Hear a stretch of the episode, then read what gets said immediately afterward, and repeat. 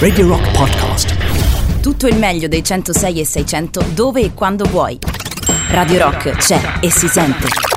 Anche in podcast. E beh, quando Davide dice che è un supergruppo, saranno un supergruppo. Le Chiamama o, I, o Ikemama. Ikemama. I Ikemama, li chiamiamo così, Ikemama. Sì, generico. Fa un po' giappo, eh? Eh, Dove sei stato? A Ikemama. A Sono stato a Ikemama. Ikemama, mangiato bene, bevuto bene. Sono stato È abbastanza. un po' la no? borghesiana di Tokyo. Che è un po' la borghesia di Tokyo. Io non so perché ti do eh, spago su questo, non so perché ti do ragione. Però sei così bello stasera che effettivamente non posso Vero? non Me darti l'ha ragione. detto anche la mia mamma. Ma rimedio? Non sei l'unico. No, c'è Ah, anche pensavo- mamma. Non è c'è già anche la rimediato? mamma? Non è già rimediato, non ci siamo baciati prima. No, guarda, a me non risulta. Se ci fossimo baciati te lo, te lo ricorderesti. Allora ho baciato qualcuno che ti somigliava tantissimo. Davide, te lo dico, ti metto le mani addosso. Eh, eh. vabbè, Paolo, allora la prossima volta presentati. Andiamo?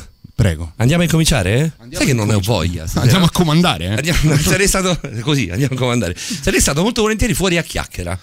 Cioè nel, Sì. nella- nell'atrio qua, presta, nel, nel- nel giardino di Radio Rock. Moito? Moitino! Moitino. non so se sono più da Moitino o più da mm, Margherita. Sei più da margarita e Più da- tacos o più da moitino e patatine? Da Moitino e ciabatta sono. Ma tanto. Vabbè, quelle sempre. Eh, lo so, Quelle però anche col proprio- margarita, sai. Cioè, non credo di aver mai bevuto un mojito con le scarpe. Non, non credo di averlo fa, mai fatto. credo sia illegale Credo in sia proibito. 183 paesi. Credo sia proibito. Bene, qualche cazzata già è volata. Andiamo a cominciare. Che stasera, stasera è pregna, eh, stasera è pregna, ma Uh! veramente. Stasera è veramente difficile. Lui è Bazzucchi, vero? Cioè, lui è il che è Bazzucchi in fatto, no, lui è Zan, pensa. Il famoso DDL, il signor DDL il signor DDL, di nome fa proprio DDL. Proprio lui. Va bene, va bene, va bene.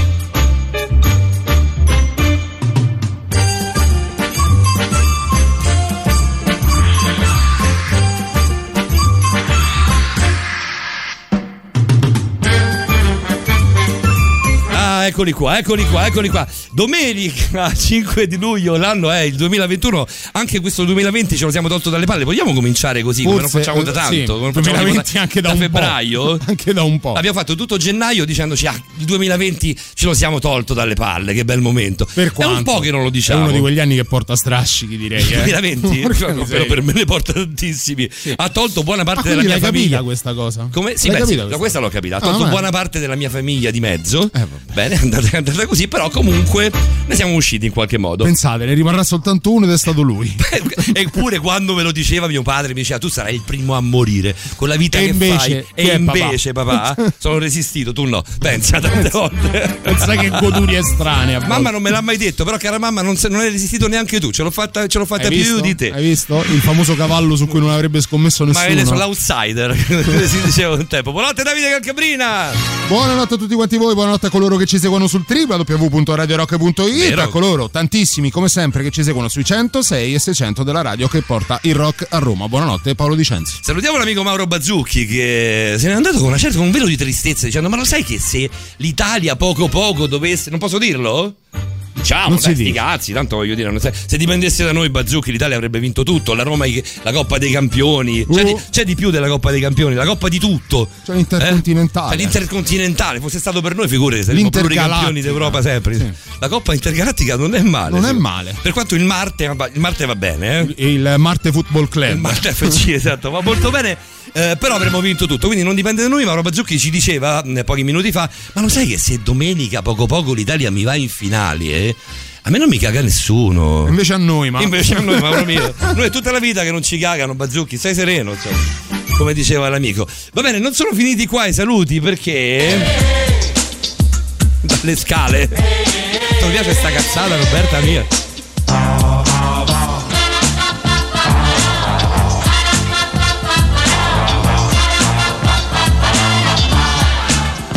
E buonanotte, anche se. Fammi, fammi vedere la scarpa, fai un passo indietro. Fammi vedere la scarpa. Non la vedo, però vabbè. Sandalino questo è, taccato, questo eh, è facile, questo è taccato. facile. No, perché arriva col tacco con, Square Reels. Square Reel. Vengo Square- con il Square- tacco 10 come al mio solito. Buonanotte Roberta Allegrini, buonanotte. Buonanotte a tutti, bentrovati cari amici di Borderline qui su Radio Rock. Vero, vero. Ma lo sai Bazzucchi? No, no, ti devi levare subito. Questa cosa non la devi fare mai più. Ho picchiato un mio collega per questa cosa, sono stato buttato fuori da due radio. Senza violenza. E la, cosa, e la cosa bella è che è vero, la cosa triste è che è vera questa cosa. Va bene, eh, non sono finite le sigle, non sono finiti i saluti perché.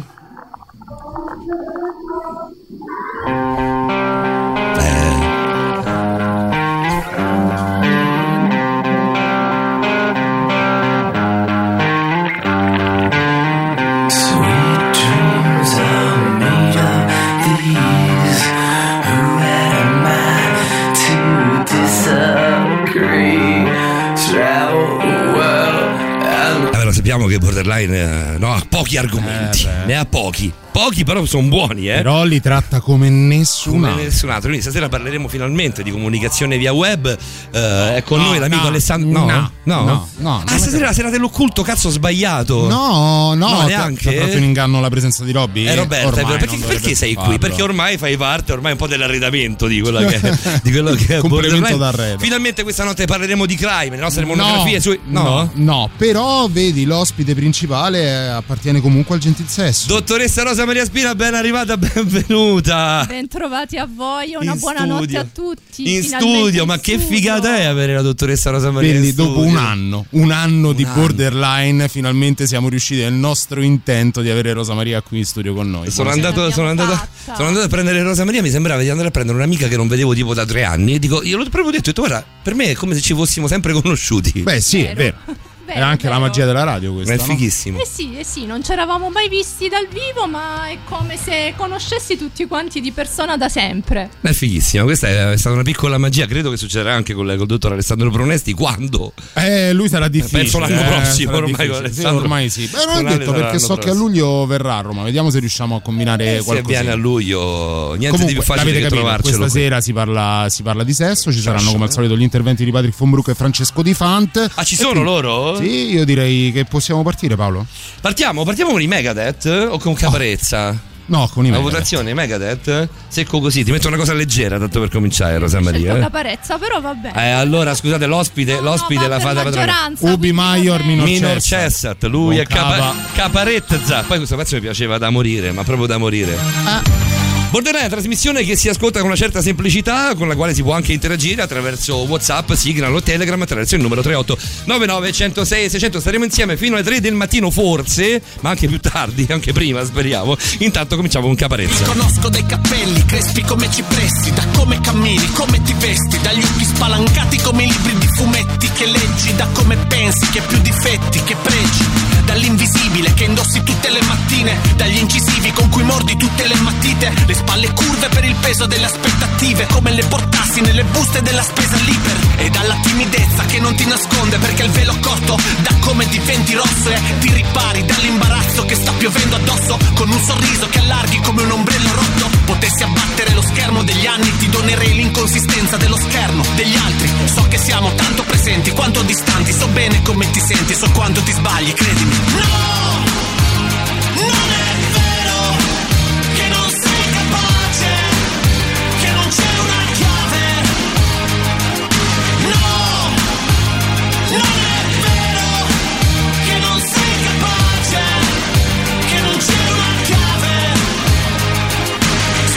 basso, cerchi il motivo per un altro passo, ma dietro c'è l'uncino e davanti lo squalo bianco e ti fai solitario quando tutti fanno branco. Ti senti libero, ma intanto ti stai ancorando. Tutti bardati, cavalli da condottieri, tu maglioni slabbrati, pacchiani ben poco seri.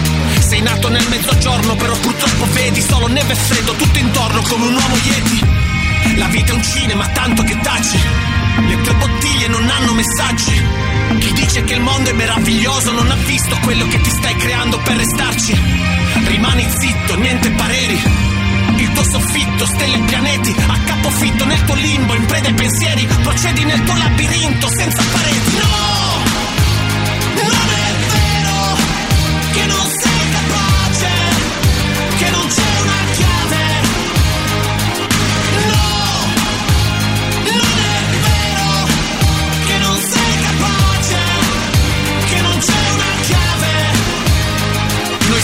E quali, facciamo viaggi astrali con i crani tra le mani, abbiamo planetari tra le ossa parietali, siamo la stessa cosa, mica siamo imparentati, ci separano solo i calendari, vai, tallone sinistro verso l'interno, caronte diritto verso l'inferno, lunghe corse, unghie morse, lune storte, qualche notte svanite un sonno incerto, poi l'incendio.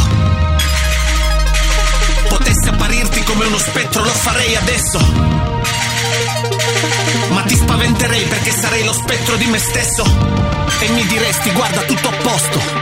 Da quel che vedo invece tu l'opposto. Sono sopravvissuto al bosco ed ho battuto l'orco. Lasciami stare, fa uno sforzo e prenditi il cosmo. E non aver paura che. No! Non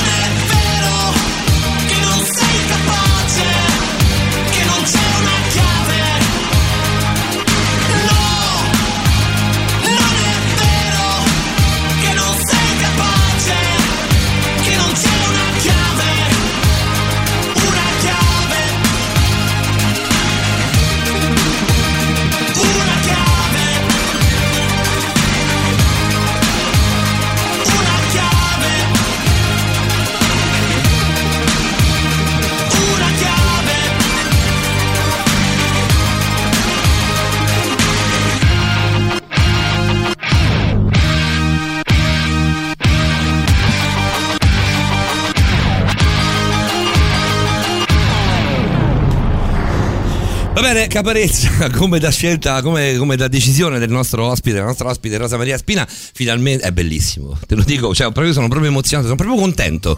A me basta Anch'io, poco, eh, mi, anch'io, basta, anch'io. mi basta veramente poco.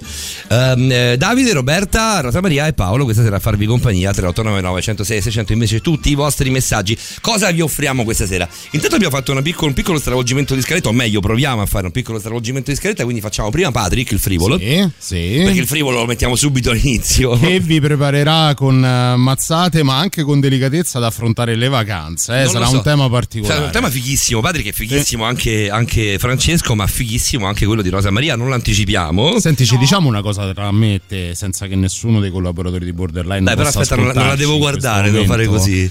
Il fatto che sia diventato una sfida tra loro nel cercare argomenti che in qualche Ah, beh, modo no, certo, certo, certo. vadano a, a collimare o eh, a stimolare l'argomento dell'opinionista trova, eh. successivo è una gran cosa. Cioè, a volte vi guardiamo, oh, Rosa è qui, a volte vi guardiamo, è come se potessimo guardarvi e ci piace vedere che vi stimolate, che vi stimolate a vicenda. Poi vi lasciamo fare perché noi siamo due mentecatti. Noi siamo due poveracci, ovviamente. noi Noi- anche a distanza abbiamo creato un gruppo solido, affiatato vero, e ci vero, piace vero, creare sintonia anche negli argomenti che trattiamo in ogni puntata. Senti, no? ma tu, questo rimane, Roberta no, rimane tra me e te sempre, no, Davide? Ma tu sei un po' imbarazzato che c'è Rosa Maria? Tantissimo. Vero? Tantissimo. Cioè, non so se posso parlare di sesso, non so se posso fare battute a cospetto sfondo di una sessuolo che non posso Perché parlare so- degli affaracci miei, questa cosa mi so fa, che mi, fa mordere divora, la lingua. so che mi divorerà. Non lo so, forse devo chiedere il- il- un consiglio al nostro mental coach, al nostro frivolo.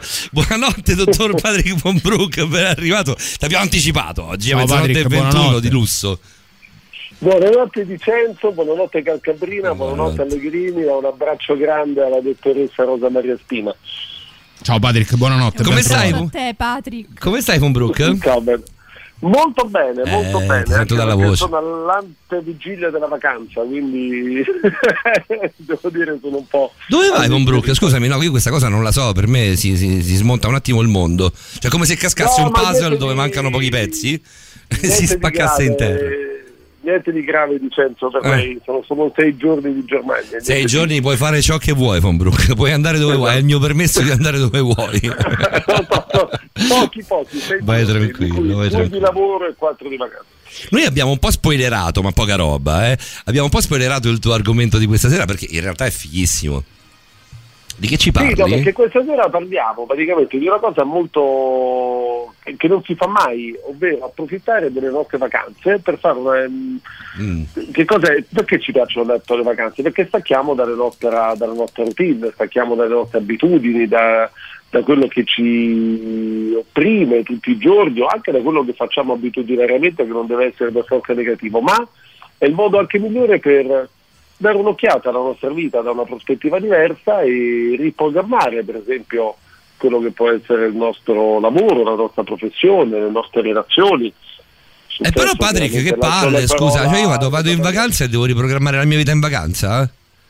Sì, perché Tu sai che io sono un fannullone, un perdigiorno di quelli proprio ad hoc, quindi No, se vado in vacanza stacco tutto. No, ma infatti, ma anche proprio staccando tutto, che vengono, vengono le intuizioni Mm. migliori.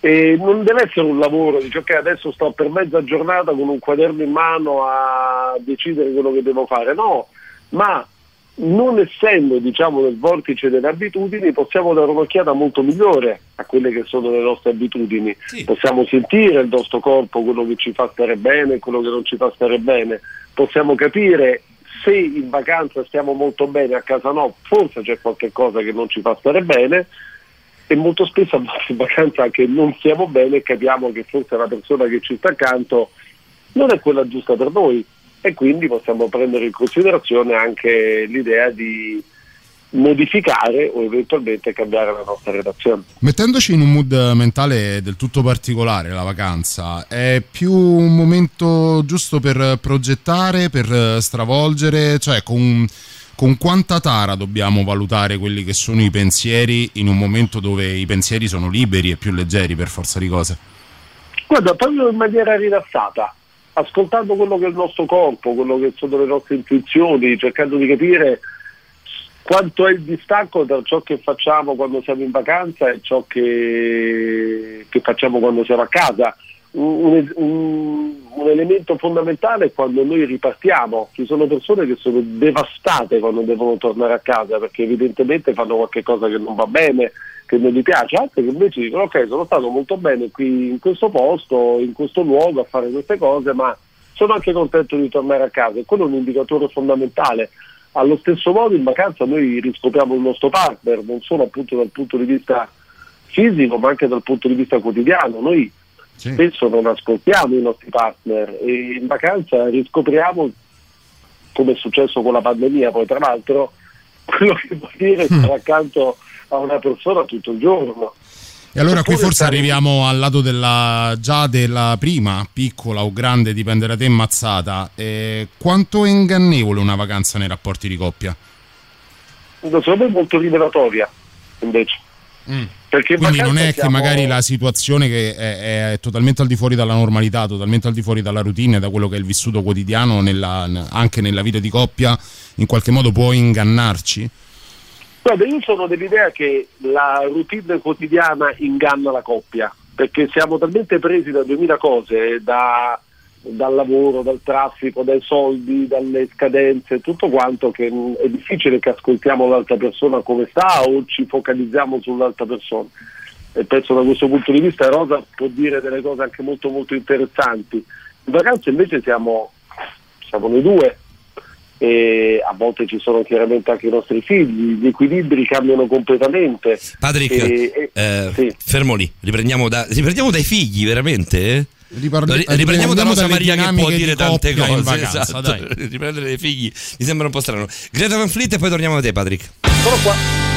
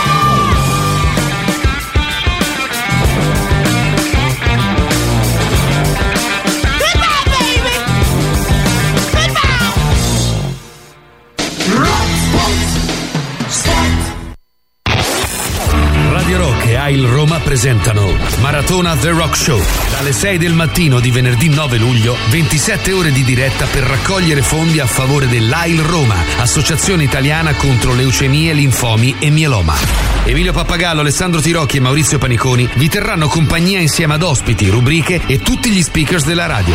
Partecipa alla Maratona The Rock Show e fai la tua donazione all'AIL Roma. Abbiamo bisogno di voi, del vostro sostegno e della vostra solidarietà. Maratona The Rock Show, da venerdì 9 luglio, 27 ore per sostenere AIL Roma. We can be heroes just for one day.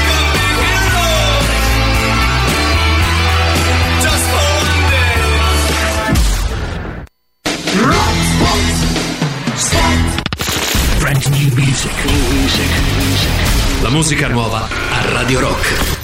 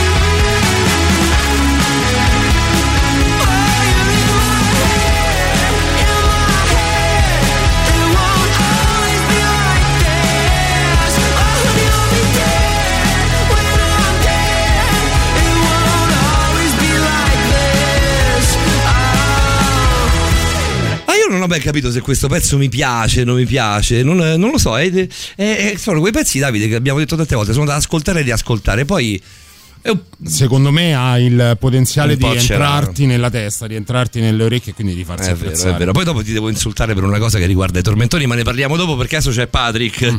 che, che è in attesa già da un po'. Avevamo finito prima il tempo e adesso poi ovviamente siamo andati con quella che è la novità, tutto secondo i tempi, eh, Von Brook.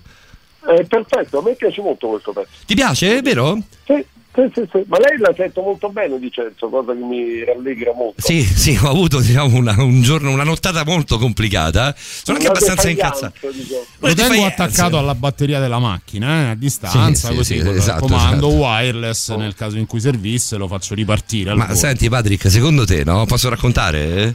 Tanto siamo, tanto siamo, tra noi, siamo in famiglia. Ma lei, Ma- lei è padrone di casa, io sono un umile ospite. Succede questa cosa, Von Brook. Io vado a prendere la dottoressa Rosa Maria Spina, non ci eravamo mai visti, ci siamo baciati, abbracciati come se fossimo dei vecchi amici. Ho dei dubbi su Rosa Maria che si fa venire a prendere la palla di Celso. So- comunque non ti preoccupare, sono arrivato tardi. Su questo, su questo non, non- non- Sono quegli errori che fai una volta nella Sì, vita. poi non dopo non- dopo non lo non lo farà mai più. non lo fa più. Già mi guarda con disprezzo e con disgusto, come, come farei anch'io se conoscessi No, Paolo non è Dicenzo per la prima capace di farlo. È Va bene, questo non lo so, las- lasciamo che sia lei a dirlo. Eh. Però siamo arrivati sotto la radio e ho chiamato Davide per prendere un caffè e gli ho detto guarda Davide che la dottoressa è proprio una stronza che non ci risponde più, non mi risponde più al telefono, è sparita, ma, non, ma che fine ha fatto? Ma prova a sentirla tu. Davide non mi ha creduto. Secondo te, ecco appunto, secondo te quanto ci ho creduto, Patrick, a questa cosa? Mai, guarda, ho scommesso tutto quello che ho, che ci metto anche il dalmata, guarda, ci metto anche il dalmata. No, il dalmata non ce lo mettere. Che ha ragione Calcabrino, Eh beh. che non è vero. Lo sapete che ho iniziato a odiarvi? Sono proprio contento che questa stagione stia finendo per fare questo mese senza tutti quanti voi. Arrivano un sacco Però di saluti. questo mese ti serve per resettare, perché quando, quando reset- come il computer, se il computer è sempre permanentemente operativo, poi i meccanismi si rallentano. Per Eh. questo andare in vacanza è importante, ma è importante anche proprio prendersi quel, quel minutino per conto proprio e dire ma, Comunque, come- come, come è nato quest'anno? Come si aggancia, come si aggancia Patrick, ragazzi, è uno spettacolo, c'è solo da imparare. Eh beh. Eh beh.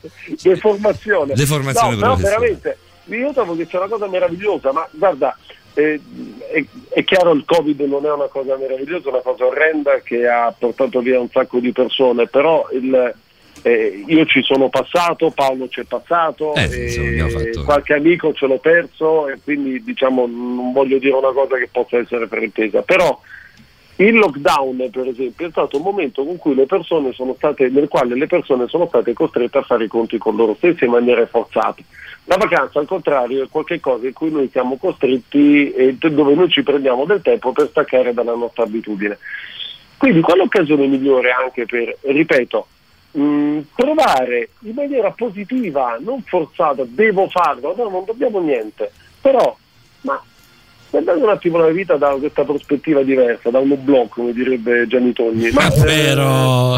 eh, eh, dico, ma c'è qualcosa che posso migliorare? La persona che accanto mi piace ancora, che cos'è che mi ha legato a questa persona e oggi forse mi ha distaccato un po'? Oppure che cosa cerco io oggi della vita? Secondo me è un esercizio meraviglioso perché la vacanza è veramente il tasto reset, se fatta bene. Ah, proprio sì. Oltre, a, oltre a divertirci, perché insomma, se no sembra che quello che, che sta in vacanza dire no, adesso dobbiamo fare, no, a me piace molto divertirmi, mi piace molto ridere, scherzare e, e godermela, ma allo stesso modo la vita è bella.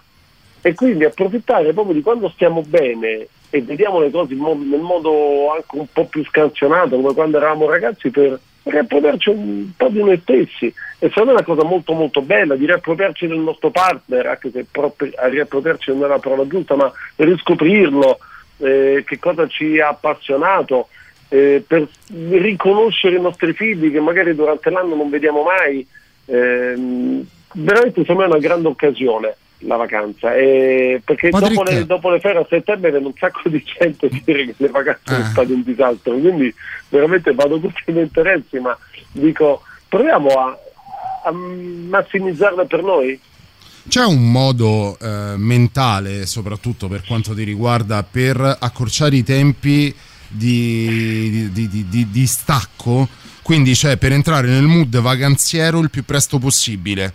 Io ad esempio perdo sempre un paio di giorni dell'inizio delle mie vacanze per veramente Mm. avere la mente vacanziera e quindi per scaricare, lasciarmi indietro tutte le eh, preoccupazioni, impegni e quant'altro derivante dalla mia vita privata. C'è un modo per abbreviare questo lasso di tempo? Allora, intanto sono fisiologici, Davide, hai detto bene, due o tre giorni sono quelli che, di cui più non so se avete sentito, è passato penso Valentino Rossi. Sì, ho ero io, Andava- però- andava piano eh, Valentino Rossi. No, ma, no, ma- no, allora sì, due o tre giorni sono fisiologici. Io il consiglio che do è il più banale del mondo, che non fa nessuno, ma staccate il cellulare, staccate lo smartphone, staccate i social, staccate le notifiche soprattutto che sono una fonte d'ansia interminabile e fate altro. Parlate, eh, leggetevi un libro, fate uno sport, fate una passeggiata, fate quello che non fate durante il giorno. Sullo smartphone ci siamo sempre. Eh, proviamo a fare una cosa diversa, completamente diversa. Ehm, e veramente cerchiamo di fare, anzi una cosa che veramente, questa è proprio un'indicazione che io do a tutte le persone con cui lavoro e approfitto proprio per darle anche a chi ci sta ascoltando. Scrivete magari una settimana anche prima di partire, c'è qualche cosa che avresti sempre voluto fare o che vuoi fare da un sacco di tempo? Noi i nostri sogni li mettiamo sempre da parte eh, e fatelo, fatelo. Posso dire una cosa? una eh? macchina, è noleggiare utile, una macchina- cioè funziona. Questa cosa di, utile- di, di scrivere all'inizio ti sta sulle palle perché dici no, però, Vero, però Paoletto? io ti odio, vabbè, lo sai, però funziona, cioè, sul, su larga scala, cioè sul, sul- sul lungo tempo funziona. Facciamo Patrick, una cosa che non facciamo mai è questa, una cosa che invece facciamo sempre, facciamo che ci fermiamo per un pezzo? e poi dopo spiego perché scrivere ha una valenza diversa che dire. È vero, perché Quando dando la tor- spiegazione può Quando torniamo anche tanti messaggi per te che sono arrivati già dall'inizio della puntata così diamo voce anche a chi ci sta ascoltando. Rispolveriamo Ok. un pezzo dei Guano Apes, in realtà degli Alphaville, ma ri- rispolveriamo, mettiamo un po' più carico quello di Open degli Your. Eyes. No, peggio, peggio, Peggio. peggio, peggio.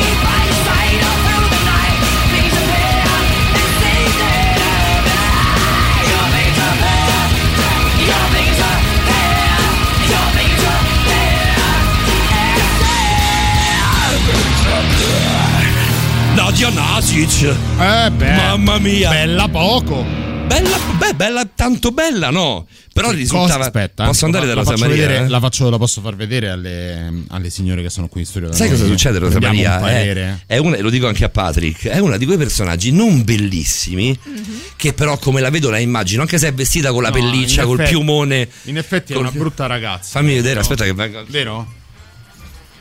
Ce l'ho qui tutte intorno, vero? Oddio, che è successo? Eh, Sandra Nasic. No, Nadia, Nadia, Nadia, No, no, no, Sandra, Sandra. Sandra, ok. Ti stavo dicendo, stavo dicendo, è una di Tutto quelle le puoi dire Comunque, tranne che è una bella, ragazza. è bella, bella. È successo Io qualcosa? avevo detto però? Big in Japan e poi mi avete detto no, questo è Big in Japan di Guano Ace, uno dei pezzi sono più arrapanti al mondo. Ma Esatto, perché stavo dicendo la stessa cosa. Cioè, con questo pezzo potrei fare l'amore veramente anche, anche con Davide Calcabrina. Guarda No, che ti eh dico. sì. Guarda un po'. Basta la Quello a mazzucca. Doc, prescindere, sbaglio? Quello anche con No, no, condivido. Brutta donna? È proprio brutta, non Ah. si può guardare, Eh, poverella. penso eh. io ho sempre avuto questa idea di Sandra Nasic eh, di quella donna che è- è- non è bellissima, però mi fa questo pezzo, tipo che, che ne so, a, a bordoletto. Io non la faccio finire, cioè gli salto roba addosso a pesce. Un'immagine anche brutta. Io non la faccio neanche arrivare a bordo letto. Esatto, diciamo. esatto. Me lo fai in cucina sto pe- Ma che porella? Scusa, perché mi insultate tutti? Comunque sono troppo bullizzato, ragazzi, mi avete proprio rotto le palle. Guardate, per adesso ve lo dico. No, perché immaginavo la scena del tuffo. Il tuffo a pesce, esatto. il, traumatolo- il traumatologico. dove- Un CTO Un. CTO non si nega a nessuno. un CTO padre. al giorno d'oggi, Patrick mio. Dopo aver visto tante cardiologie, tanti posti orrendi. Facciamo un giro di messaggi, ma invece di parlare di noi, che è meglio, che non frega nulla a nessuno. Alessandro, no, Lorenzo prima. Come non vi caga nessuno? Io vi seguo sempre. Grazie, Lorenzo. Grazie papà. Eh, Isabella. Isabella. Eh, ciao belli e impossibili. Ma dipende. Tu sei il bello, io l'impossibile? Io sono possibile, cioè io, oggi- Possibilissimo. io mi svendo pure tu, ore tu. Sì, Mi sì. svendo- Infatti è svendo- una bugia, Poi mi prendi con Dulire. eh. Una chiave per aprire la cintura di castità, visto il tema. Eh. Abbiamo eh. cinture di castità. Perché noi, a non me mi viene in sembra? mente la Fantozzi che torna dalle crociate, che Va vuole saltare sulla pina? Va al gioco e torna a sera. a sera. Buonanotte belli, qualcuno che non ci vede ci saluta. Giustamente la radio rende tutti belli. Eh? Buonanotte dottoressa e Magic Coach. Ada. Ada, ciao Ada. Ciao, Ciao, Ada. Ciao maschi. Eh, Ada eh, possiamo dire che è praticamente una magic coach anche lei. Eh, Ieri- quasi, Eh, già, ci eh, siamo, già. siamo. scuola, la lezione di ieri è stata una delle più grandi soddisfazioni. Vero, è Devo dire, forte, Un po' Ada. tutti i ragazzi dell'Academy, ma delle robe ho visto che mi hanno emozionato. Tanto, tanto, ma proprio la- il livello, insomma, Ada sarà, fortu- sarà fortunato chi sarà cliente di Adam. Senti, senti Alessandro. Ciao maschi. Saluti al frivolo. Così, secco. Poche, mar- poche parole ma buone. Poi andiamo da... Aspetta che cerchiamo. Andiamo da Silvietta, ciao belli, si è messo Silvietta? in tiro per la dottoressa? Credo si riferisca a me quando tu inizi a puntare hai detto che ero particolarmente bello Eh, stasera, sei bello, forse. stasera sei bello, stasera sei bello. Stasera Capa, poi questo pezzo è meraviglioso, vero? È Che vero. onore aver conosciuto finalmente il coach. Ora attendo l'occasione di incontrare la mitica Doc, sarei molto curiosa. In passato, e così andiamo anche a Patrick, a quello che diceva prima dell'interruzione Sì, musicale. poi abbiamo anche Fulvio. Eh. Sì, sì, in passato scrivevo un sacco. Prima di partire eh, segnavo tutto quello che volevo vedere, mentre quando tornavo dalla vacanza scrivevo una sorta di diario, raccontando Eh, nel ci sta. dettaglio tutto ciò che avevo vissuto e provato. A volte sono anche andato a rileggere certe cose ed ho riscoperto l'emozione provata in quei momenti. Ti ricordi qua, Patrick, che quando... Silvia che l'ho conosciuta ed è stato un grande piacere, poi eh, sono andato via abbastanza presto, non ho avuto occasione di salutarla. Ma scriviamo quello che vogliamo fare, oltre a che è bello scrivere quello che abbiamo fatto, che è importante, ma anche quello che vogliamo fare, quindi potrebbe essere questo l'esercizio per... per Ti ricordi quando venivo, quando venivo a casa tua pieno di quaderni? Andiamo da Fulvio, ma che è meglio. E infatti dopo due anni di mobilità vacanziera io non vedo l'ora di andarmene in Islanda a settembre Vero. dare caccia all'aurora boreale con Eh, l'amore mio bene. che a proposito abbiamo scoperto in quarantena che abbiamo retto la quarantena meglio di una marea di altra gente Bello. e sto veramente molto contento quanto amo la mia dolce metà Che È una bello figata sto sto messaggio, messaggio, sai? questo è proprio figo, È eh. pure figo la vacanza che ti fai, Eh, pure l'Islanda è Ah. figa. Eh, vogliamo... C'era la canzone della Mannoia, il cielo d'Islanda. No. no? Di Irlanda, quella di No, Irlanda. Patrick. Patrick, ti prego, eh. non ti licenzizzare, ti prego. Ti sei senzizzato male proprio. Vabbè, abbiamo un altro botto di messaggi. Proviamo a leggere qualcosa ancora? Vai, vai. Ciao Patrick, qua te si ama. Che comunque è carino. non è male questo. Perché a lui arrivano questi messaggi? Vabbè, pure noi ci hanno detto Vabbè, bello belli, impossibile. eh. cioè, Dai, poi dobbiamo dai, capire dai. chi è cosa, però lascia Eh, pure stare, questo lascia, bene. lascia tutto all'immaginazione. Fermi tutti. Dottoressa, questa è per te Rosa Maria. Eccomi. Mia moglie ha avuto un principio di gravidanza extrauterina, aveva la- le beta alte e dall'ultimo controllo l'altro ieri dopo la terapia aveva molto più alte, le aveva molto più alte, ma è normale? Posso fare l'amore con lei? Scherzo, un abbraccio Pier Giorgio. Questo, Ah, questo è quanto? Ok, ok, ma la domanda era se può fare l'amore con la moglie? Eh, sì. Sì, beh, la risposta è sì, diciamo che non c'è nessuna controindicazione. E in realtà anche in gravidanza si può fare tranquillamente sesso con la propria compagna, a patto ovviamente che lo stato di salute sia quello ottimale. Se così è, si può continuare anche fino quasi al nono mese. Va bene, questo anticipa un po', Patrick, ti rubo proprio un secondo, poi andiamo- mettiamo anche un pezzo. Eh, questo anticipa quello che è l'argomento della dottoressa. In realtà la dottoressa parlerà di tutt'altro, Sì. però approfittate stasera perché è tutto gratis. Pagate Eh. il canone però, eh, pagate il canone, mettiamola così. È tutto gratis. Perché stasera, come, qui. come Patrick Von Brook, il nostro mental coach, sabato domenica scorsa si è prestato a darvi eh, consigli gratuitamente, questa sera, dottoressa, chi tocca non si ingrugna, chi tocca non si Certo, ingrugna. eh. siamo qui per questo. Effettivamente dopo questo pezzo ci sta tutta Charlie Big Potato. Lo sai che hai proprio ragione, eh? Sai che proprio ci sta tutta. Patrick, Patrick, fermo lì. Quanto è fermo bella lì. anche lei. Vamos. Lei è, Skin? be- lei è Skin meravigliosa. non c'è il salto a pesce, Skin c'è proprio. Lei è meravigliosa. Ciao, piacere Paolo. Nudo. Io, io non, non subisco il fascino delle, delle bellezze androgine, però lei sì. Vabbè, lei androgene. sì. Scusate, se- posso? Prego. Posso? Cioè, Skin Eh, è un pezzo di figa sì, senza lo limiti. è, Ah, eh, lo è, no, che vuol dire? ho detto di no. No, non vorrei risultare poi diciamo Credo volgare. posso? perché- Eh. Pezzo non si può dire. No? No. Tocco, bisogna dire? Eh? No. Forse il Forse è caso. carino. Metto loro che, che se no che andiamo poi nella, nella Senti- volgarità. senti il quella. frivolo come se la ride, se eh? ride, eh? Guarda che sei in onda frivolino, eh? Stai attento. Gli scaccanenzi su Radio Rock.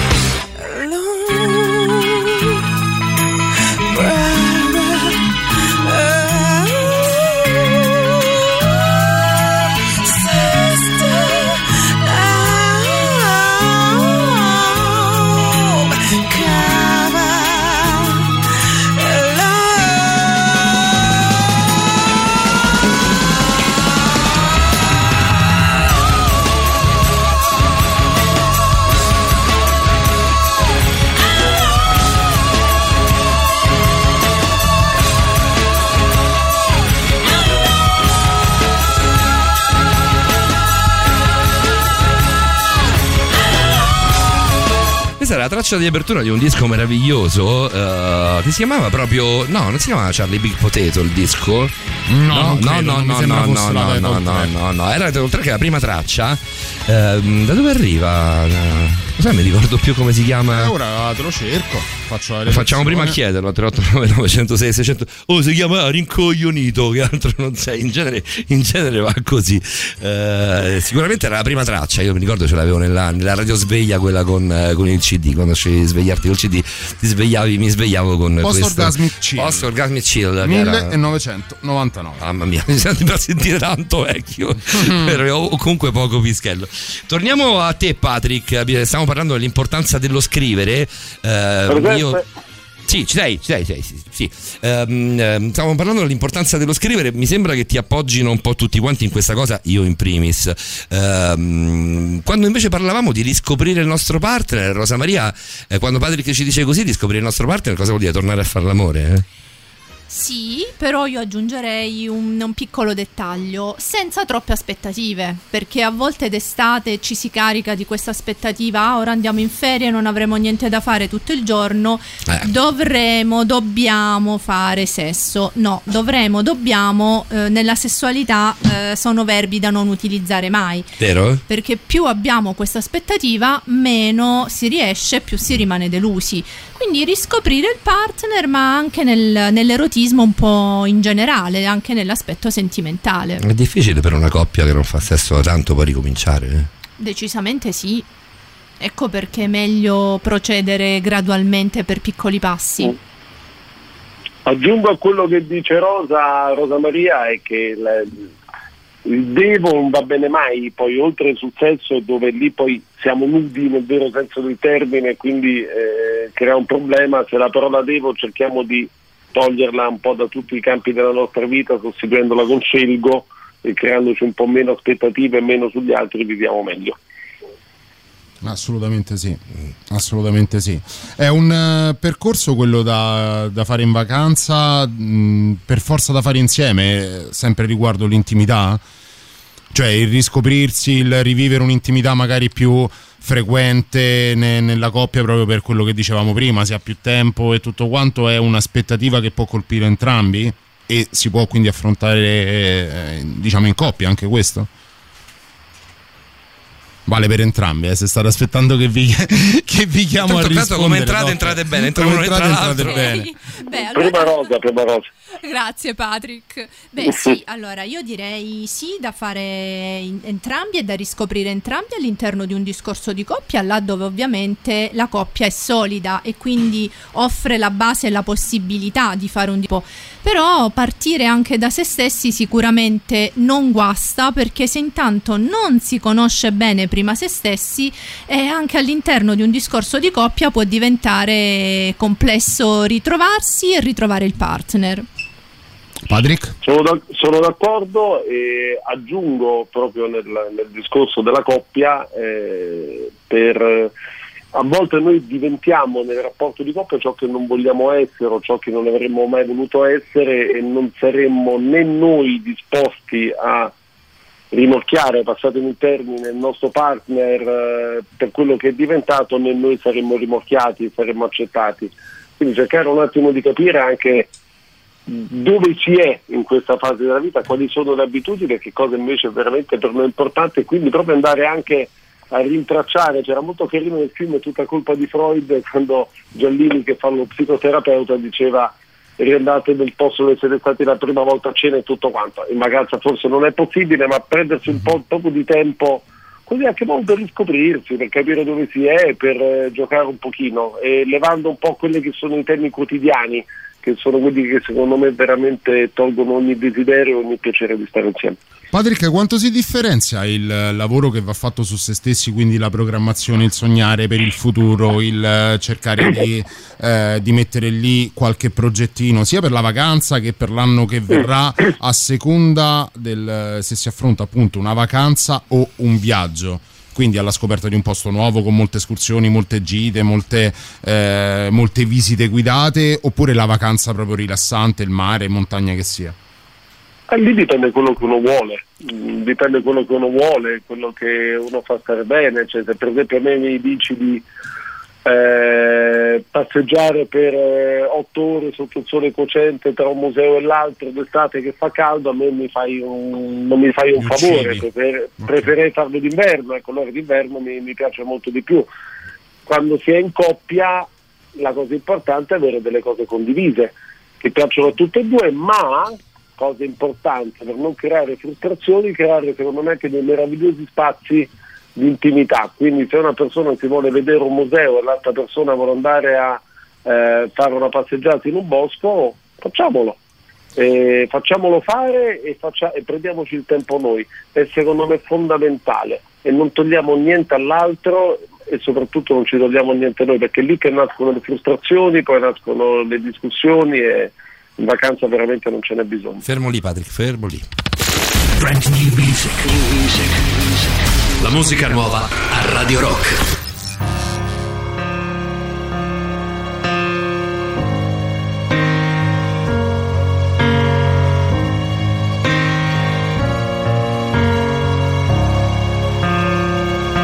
A dustland fairy tale just another white trash county kid. And 61, long brown hair and foolish eyes.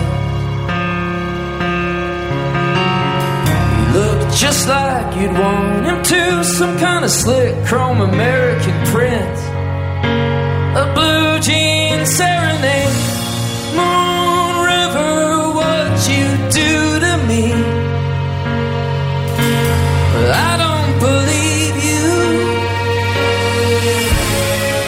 Saw Cinderella in a party dress. She was looking for a nightgown.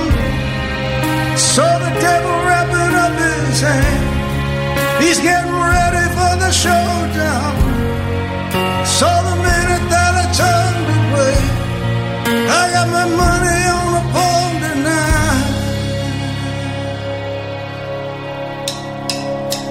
A change came in disguise of revelation to set his soul on fire. She said she always knew he'd come around. And the decades disappear like sinking ships, but we persevere. God gives us hope, but we still fear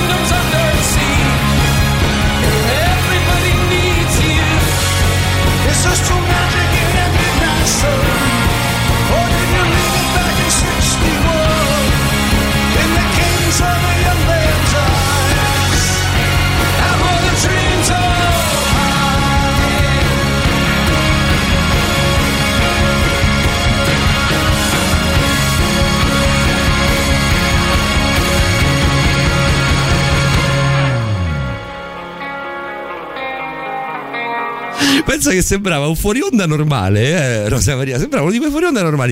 Poi non so perché riesco a rovinare tutto, le cose. Chissà È il tuo romanticismo Il mio ti romanticismo tradisce. poi dopo effettivamente. Allora, le domande per Rosa Maria tra un po'. Adesso tra poco salutiamo Patrick Vabbè, ma e poi facciamo poi tutta le Rosa Maria lunga. ovviamente. Ovviamente, certo, la, nostra sessuologa è a vostra disposizione 3899 106 600. Allora, con lei è gratis, poi ce la vediamo io e io e Davide con voi. Come al solito. Possiamo prendere la stecca su, su di voi, Rosa Patrick? Pare brutto.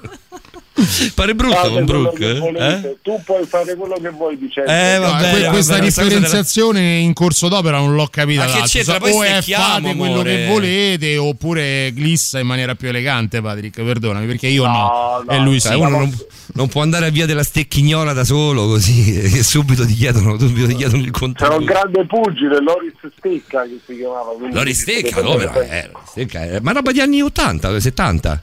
Sì, Eh, sì, sì, sì, poi sì, forse più fu- fu 70. Molto in qualche episodio spiacevole, Sì. neanche troppo tempo fa. Beh, ai pugili Comunque, capita comunque di morire in circostanze no? un po' così, un po' particolari. Chissà come mai, poi di questo magari ne parliamo un'altra volta. Va bene, con te Patrick, eh, non so, aspetta, vogliamo sentire un po' di messaggi, vediamo se c'è qualcosa nello specifico proprio per te. Vabbè, ti posso dire prima una cosa, Vai. perché sennò alla fine ce la dimentichiamo perché Vai, è vai, vai, vai, vai, vai, vai. La Ah, scrittura, eh, in, eh, fecero un esperimento meraviglioso negli anni 70 ehm, in un'università, presero 100, adesso non mi ricordo quale, per questo sono vago, abbiate pazienza, e presero 100 venditori del- di una casa automobilistica statunitense che avevano tutti dai 30 ai 40 anni, tutti con lo stesso identico reddito, tutti uomini, anche se poi insomma, negli anni 70 erano prevalentemente uomini i venditori. E a fine anno fecero fare a 50 la lista di ciò che loro volevano per l'anno successivo e dovevano registrare quello che loro volevano ottenere in un microfono e dicevano io eh, tutto, eh, vita privata, vita professionale, voglio guadagnare tot, voglio andare in vacanza, voglio comprare questa macchina e tutto quanto. Allo stesso modo gli altri dovettero scrivere i loro obiettivi per l'anno successivo. Quindi voglio la macchina, voglio la moglie, voglio andare a cena con Paolo Vicenzo, insomma ognuno aveva diciamo, i suoi desideri.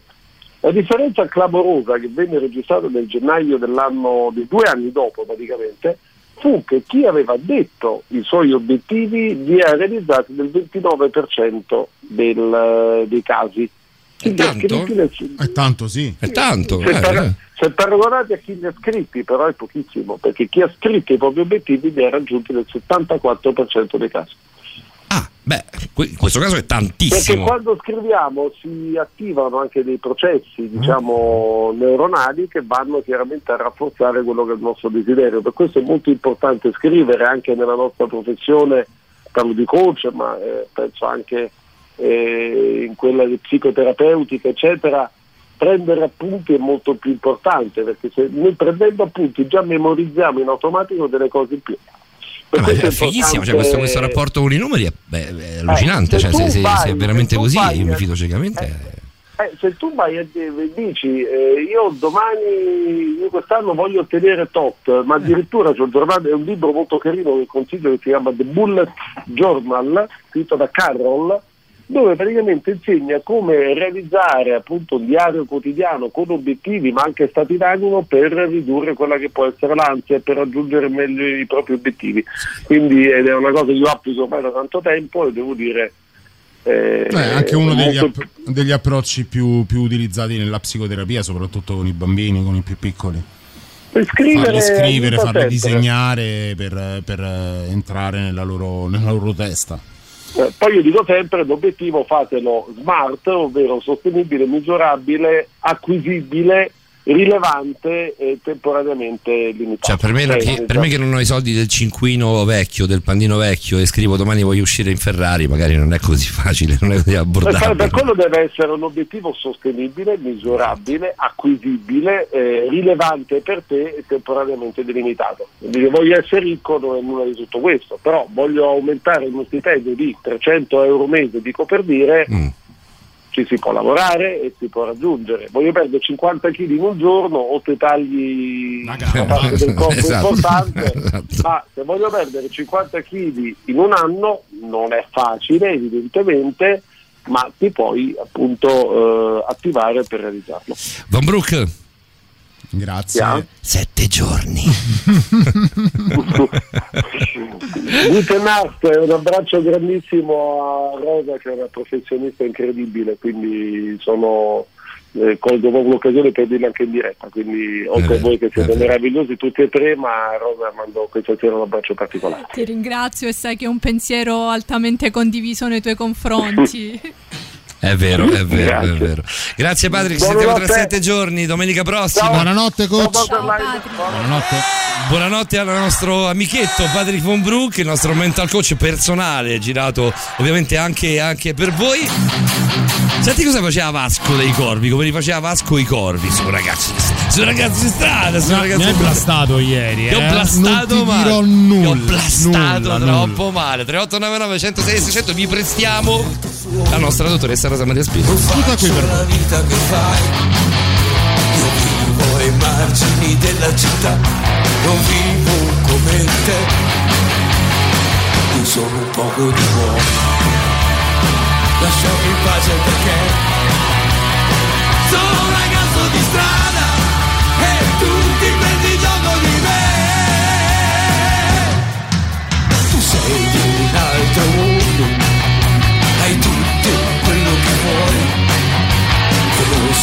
Conosco quel che vale una ragazza come te.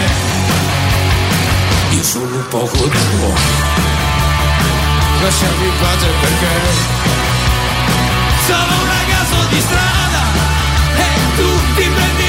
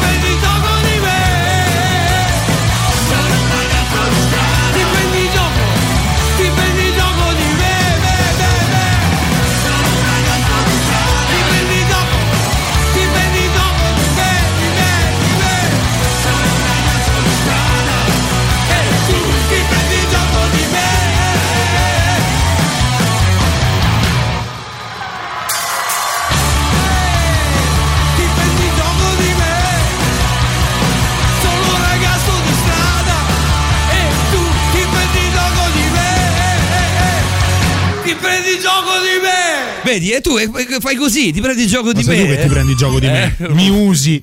Paolo Dicenzo. Esatto, il, Sedotto e abbandonato il da povero Paolo Dicenzo. Calcabrina, il povero Calcabrina è così, sedotto e abbandonato. Rosa Maria, è arrivato, è arrivato il momento. Eh, vogliamo dire prima, prima di andare a leggere i messaggi che ti sono arrivati, andare a sentire, poi non, non abbiamo sentito niente, qualcosa c'è, Sì. magari anche negli audio, eh, però prima di leggere i messaggi che arrivano a 3899 106 600 magari ne collezioniamo un po' e poi te li, te li leggiamo tutti quanti insieme. Ehm, qual era l'argomento tuo di questa sera? Ho una paura a guardarla in faccia, dottoressa, mamma mia. Beh, stasera pensavamo di parlare di pornografia. Così. Beh, qua io e Davide Quindi siamo. io e te facciamo gli esperti. caro. Esatto. Ma In dobbiamo andare, cioè, cioè, ti possiamo consigliare noi dei siti? Siamo, noi che possiamo dirti dove, Volendo, and- volendo, dove andare sì, a cliccare. certo. No, perché l'amico Bruno Ripepi, che saluto, mi ha consigliato un sito clamoroso. Eh, beh, sarà contento di sarà contento. ricevere questo saluto da parte Ah, io lo saluto sempre, lo sai, in ogni modo. Sì, beh, beh, però insomma, sito. anche il pretesto a volte conta. conta il giusto.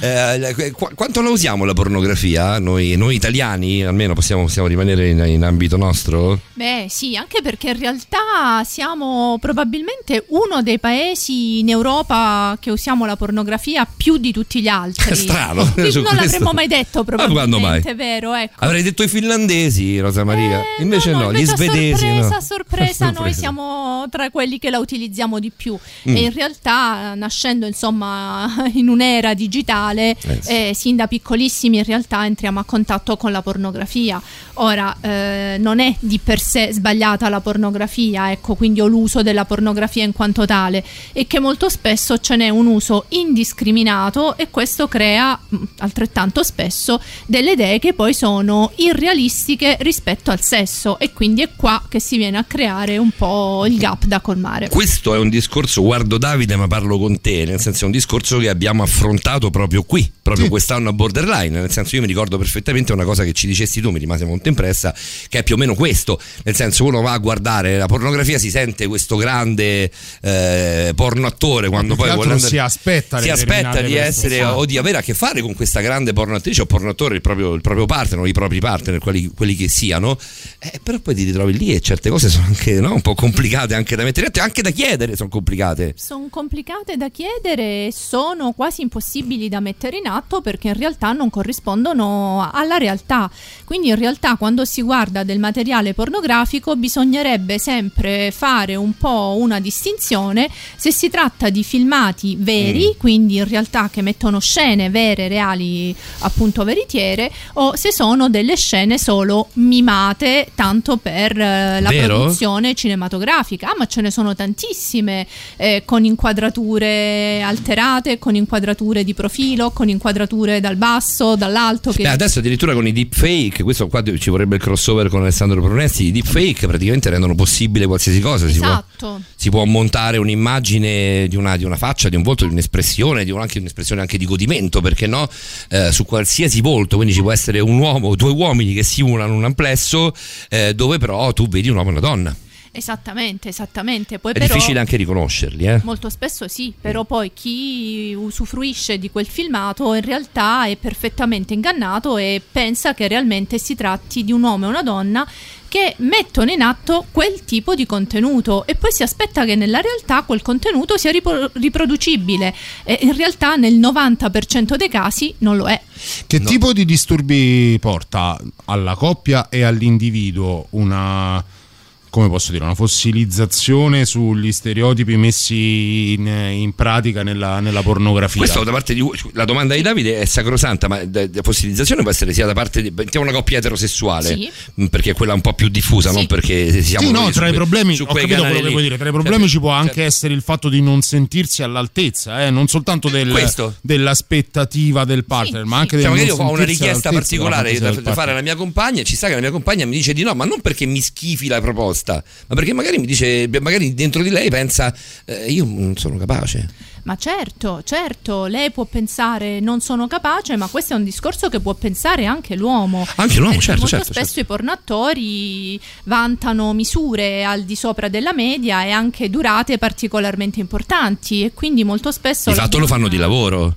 Esatto, esatto. Rocco Siffredi diceva porno attore si nasce, porno attrice si diventa, insomma, non a caso voglio dire. Eh, poi lui è, una- è proprio, no, anche a, a livello filosofico, lui è un mostro. Ma certo. Lui è certo. fenomenale. Guarda come brillano gli occhi della dottoressa quando, quando pensa. io non ho mai guardato un film di Rocco Siffredi. Va bene, ma tu non ti preoccupare, adesso quindi nella pausa non ci so, penso però lo io. conosco dal vivo. Vero? È, un- è bellissimo. Io, Anch'io l'ho conosciuto dal vivo. Io l'ho incontrato un giorno ero in farmacia con la mia, cioè, la mia compagna in macchina fuori che mi aspettava al tempo, Laura che saluto. E l'ho incontrato, mi giro, c'era questa montagna umana, be- bello come il sole. E io ho chiesto di fare un autografo, però eh, alla, mia, alla mia compagna, a me mi interessa il giusto. E si è divertito tantissimo lui. Sì, perché poi in realtà è molto ironico, Sì. insomma, fa stare anche alle battute, chiacchiera, insomma, sì, sì, un bel personaggio. Io l'ho conosciuto in una circostanza un po' triste perché era per il funerale di Schicchi.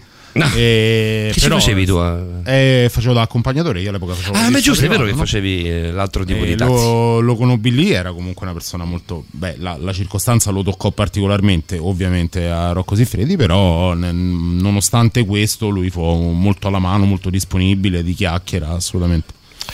Ci fermiamo? Mettiamo quella? Ti facciamo Dai, ascoltare un vai. pezzo. Certo. Beh, l'ha scelta indirettamente lei, dai. Poi a noi, a me e a te piacciono particolarmente Eh, loro. siamo fissati, però anche Roberta è abbastanza. No, non tanto? No. Non tantissimo. Non ta- no, è vero, è vero, è vero, è vero, è vero, è vero, è vero, mi ricordo, mi ricordo. Non mi dispiacciono, ma non mi fanno neanche impazzire. Parliamo dei Maneskin. Ogni volta che dobbiamo mettere un pezzo dei Maneskin, oh che palle, però dobbiamo spiegare che noi Maneskin piacciono, non siamo saliti sul carro dei vincitori, eppure fosse li mettiamo lo stesso. Guarda, guarda come sono pronti. Già ci hanno scritto il titolo. Chissà. Vero? Forse la dottoressa. Guarda, ma manco guarda, ma dottoressa Rosa Maria Spina, quindi sessuologa, Eh, i maneschi e wanna be your Ci ho preso sul. Ci ho preso? Eh beh.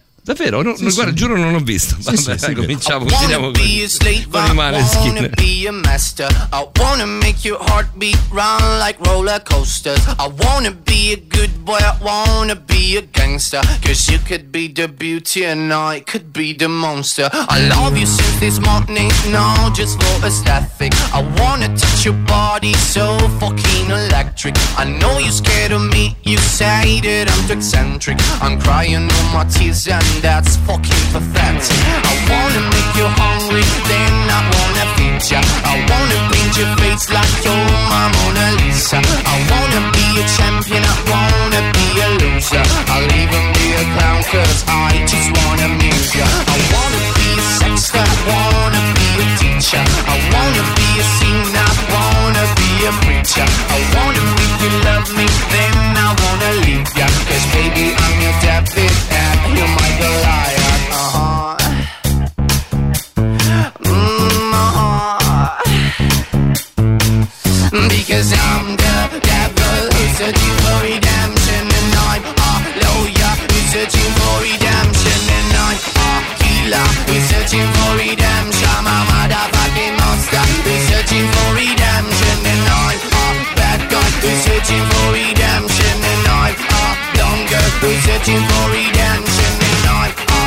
that who's searching for redemption. I'm a motherfucking monster. Who's searching for redemption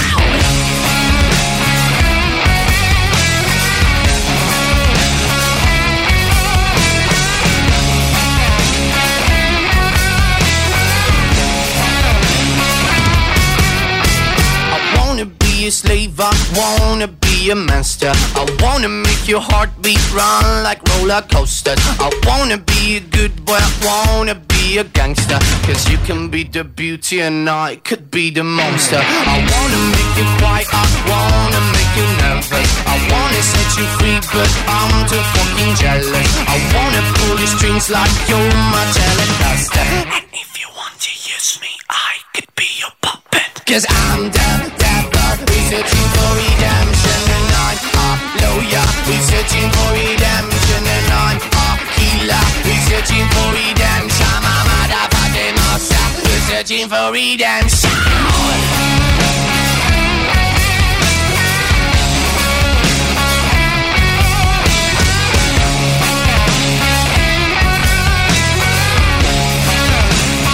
Quando, quando Patrick diceva eh, Sandra Nasi, cioè i One Waves in realtà e la loro Big in Japan eh, è arrapante da morire, beh, secondo me, scusatemi, anche, anche i Maneskin sono arrapanti da morire. eh. Sai che il eh, Post Orgasmic Chill, eh, l'album, in realtà non aveva una title track.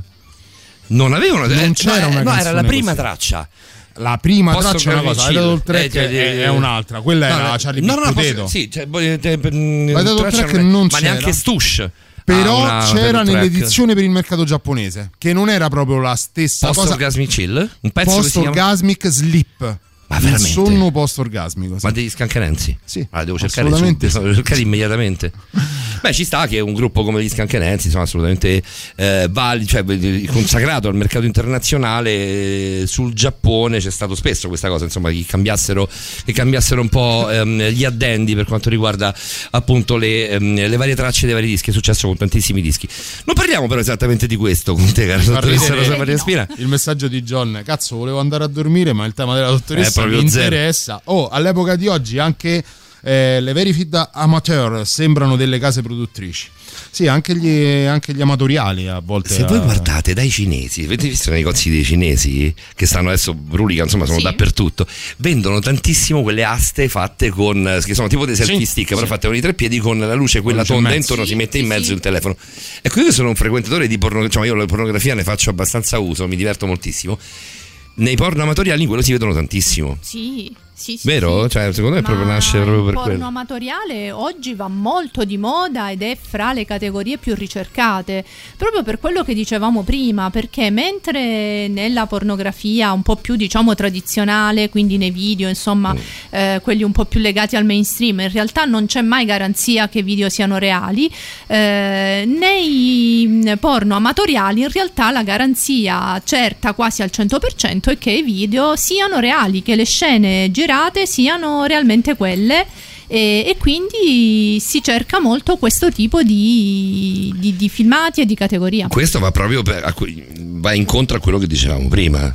Cioè l'amatoriale che chiama anche, anche farlo, farlo a casa, farlo in un certo Esatto, modo. esatto, esatto. Poi richiede anche pochi strumenti, basta insomma alla Sì, fine poco, è basta ingegnarsi insomma un po'. E, e- e poi le bellezze sono meno stereotipate perché Eh, certo, ci meno essere canoniche, certo. Anche lui magari con uh, un po' più di pancetta, ci può essere la lei. O con lo sapevo, si va sempre a prendere lì. Non è che può dire c'ha le gambe corte, ad esempio, questo lui? Ma guarda No, che c'ha va, l'uomo con la pancetta. va. L'uomo con la pancetta va. fidati. Ma che ne so Sexy l'uomo con la pancetta. Vero? Perché? Diciamo io magari esagero un po' in pancetta, sono un po', sono un po' di là. Cioè la parte sexy, esatto, la parte sexy l'ho già, l'ho già passata. Facciamo un giro di messaggi. Io Vai. preferisco l'uomo con la gamba corta. Magari c'ha lui, c'è lui, lui con la gamba un po' In questi corta. video troviamo anche l'uomo. Considerando quanto mangi, c'ha la vuota una gamba. Bene, vedi che ti dicevo, mi sono bullizzato in tutti i modi. Andiamo a farci un giro di messaggi. Sentiamo, guarda, ne arriva uno, mi è arrivato uno bellissimo, Rosa Maria, mi piace da morire. Lo voglio leggere per primo, anche se cronologicamente non è tra i primi. Allora, io 19, lei 16, ora io 56, lei 53, i conti tornano. Il bello di noi due è che nessuno dei due sa quando può succedere. Quando ci piglia, ci piglia. Eh, Questo è bello, eh, sono È tanti anni. bellissimo e mi viene da dire anche fortunati perché e sicuramente Eh, saranno dai. stati anche bravi insomma no? a mantenere questo rapporto per così tanto tempo perché oggi è un po' più l'eccezione che non Questa la è, è una cosa di trombamici, nel senso quando capita, quando ci piglia, ci piglia. Non, sono- non è una coppia consolidata. No, è, è una io l'ho letta come una coppia consolidata. Secondo me, secondo me no. No, Secondo, me no. Anzi, ti dirò di più che secondo me è proprio una delle ricette, uno dei motivi per cui dura. Esatto, io questo pensavo che Sì, è magari è vero. proprio questo atteggiamento Siamo dei no? romantici. Cioè, io te, Voi siete romanticoni. in Secondo fondo, me, fondo, Beh, ma secondo me è romantica, è romantica anche Trombamici. No? 40 anni. 40 anni di Trombamici. Forse tu lo sposavi era meglio. Beh, che c'entra? Beh, però vedi, sono magari una di quelle coppie. No, sì, certo. Cascata per terra come Mauro, sì. la dottoressa. Sì. Beh, magari scusa, perché non può esserci una, una- una- cioè due Certo. persone che si rendono conto che per noi- che stare insieme no. Però eh, stare insieme per fare l'amore e basta, eh, sì, può andare avanti per tanto tempo. Beh, a No, me in non ci vedo niente di strano, però è molto bella come due cosa. coppie di questo tipo Lo vedi? che non si sono mai messe insieme, però si sono frequentate in parallelo quasi per tutta la vita. Però erano due situazioni un po' particolari. In una eh, lei era follemente innamorata, ma diceva di non esserlo Ah, vedi, perché sta, certo. Eh. lui in realtà non voleva una storia Eh. seria con lei e lei si faceva andare bene questo rapporto pur Però scusate, il nostro lui. ascoltatore non ce l'ha detto questo. Cioè non è- Però magari ci può dare. Allora, Però è un po' il 19 motivo per 16. cui finiscono la maggior parte di, que- di questa tipologia di storie. Cioè, in uno dei due pa- Uno dei due si la scintilla a Sì. livello Eh, sentimentale. Uno dei due si incastra e, e finisce. Oppure magari si, va, si può andare anche avanti e via. Eh, ma deve partire in parallelo, eh, perché se no. Deve partire Eh, un po' se un non ci certo si fa punto male. cambiano i bisogni o cambiano le aspettative, poi è difficile mantenere in piedi il rapporto. Mm, stasera vi prestiamo la dottoressa Rosa Maria Spina, ve la prestiamo per un'oretta e basta, perché poi è, è tutta nostra. Eh beh, eh beh, da contratto, firmato col sangue. Ha firmato col sangue, è una delle poche sangue, che hanno avuto la, la, la, Come Division, di firma. Esatto, come Joy Division al tempo, sei un maledetto. Eh, ve la prestiamo a 3899 106 e 600. Sentiamo un messaggio a buffo, poi andiamo, andiamo alla novità. Ehm, un messaggio a buffo perché non li abbiamo preascoltati come al solito. Non- cerchiamo di non filtrare nulla, questa cosa ve la diciamo. Bravi, ecco, insomma. non cominciate a bestemmiare, cose, non dite le No, bestemmie. quello in genere no, però magari col sesso la fate, vi fate prendere la mano, come disse. Eh, quello, vabbè, quello al massimo sfumiamo, Doc. Che problema c'è? Se proprio si va di là, ma tanto eh, già ci siamo io e te che siamo abbastanza, no? Eh beh. abbastanza borderline. Parecchio mettiamola- Mettiamola così. Sentiamo chi c'è. Ciao ragazzi, buonasera. Sempre un piacere sentirvi. Un saluto, non so l'argomento. Sentito Ciao, due ciao. minuti. Chiedo alla dottoressa, è normale che invece io durante la gravidanza di mia moglie avevo delle difficoltà ad avere rapporti con lei perché non lo so, non, non mi sentivo molto a mio agio. Ciao. Anch'io, anch'io non ce la farei. Capita spesso. Dopo rispondiamo per bene. Dopo rispondiamo, andiamo con la novità. Cosa è entrato Davide? Ha entrato le larve. Le larve, sentiti dal vivo, sentiti dal vivo. Stiamo imparando a memoria. È piaciuto? apprezzati al, concerto di Radio Rock. Sono piaciuti molto le Sì, larve. sì, sono piaciuti molto. Ascoltiamoli, questa è quella cosa. Brand new music. La musica nuova a Radio Rock. Oggi mi è volato il tempo, è passato nel silenzio di un riposo privo di sensi di colpa, in un passivo stato di resa al caos. Oggi non è stato il giorno in cui ho dimostrato di valere quel potenziale che dicono loro. Capita, capita, capita. Non è stato oggi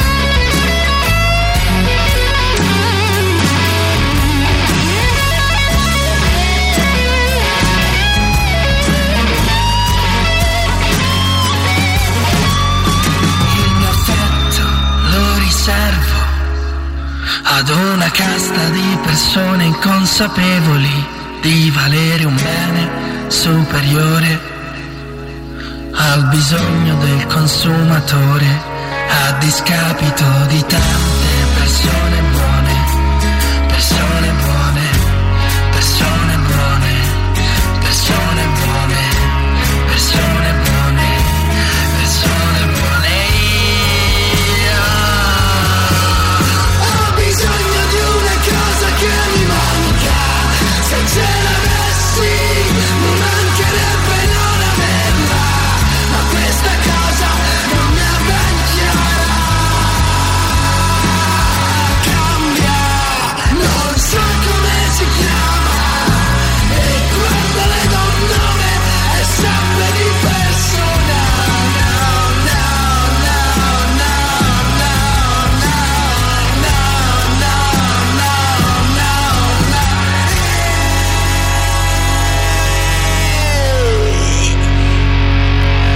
Beh, loro protagonisti, quando è stato? Mercoledì? Io ho perso questa settimana. Giovedì, ho giovedì, perso giovedì. un po' la cognizione del tempo eh, tra qualche giorno di vacanza e una nottata difficile in ospedale. Questa settimana per me è stata tipo uno shaker. Sai che ha fa- ci ha fatto effetto soprattutto all'inizio, un po' per la possibilità di riabbracciare anche colleghi che magari non vedi per orari Della festa? diversi, Sì, sì, sì. E anche un po' per ristare con, con gli ascoltatori. Non erano ovviamente le, le- le capienze, i numeri, i bagni di folla a cui siamo stati abituati nelle, nelle estati e nelle feste precedenti, perché comunque la- gli ingressi dovevano essere per forza di cose contingentati. Però Eh è sì, stato eh. bello, è stato veramente bello.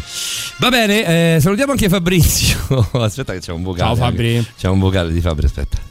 Come non vi caga nessuno? Anche io vi seguo sempre. È vero, è vero. Vogliamo vero. Fabrizio, Silvietta, Isa, insomma, insomma, abbiamo avuto degli ascoltatori molto molto assidui. Ragazzi, non avete nulla da fare. eh, cioè, O ci volete proprio bene. O ci volete veramente bene. Eh, Rocco Orgoglio d'Abruzzo, ci dicono, ti dicono. Perché poi questa- a me questa cosa mi sta proprio qua. Io veramente adesso, adesso che ti ho davanti.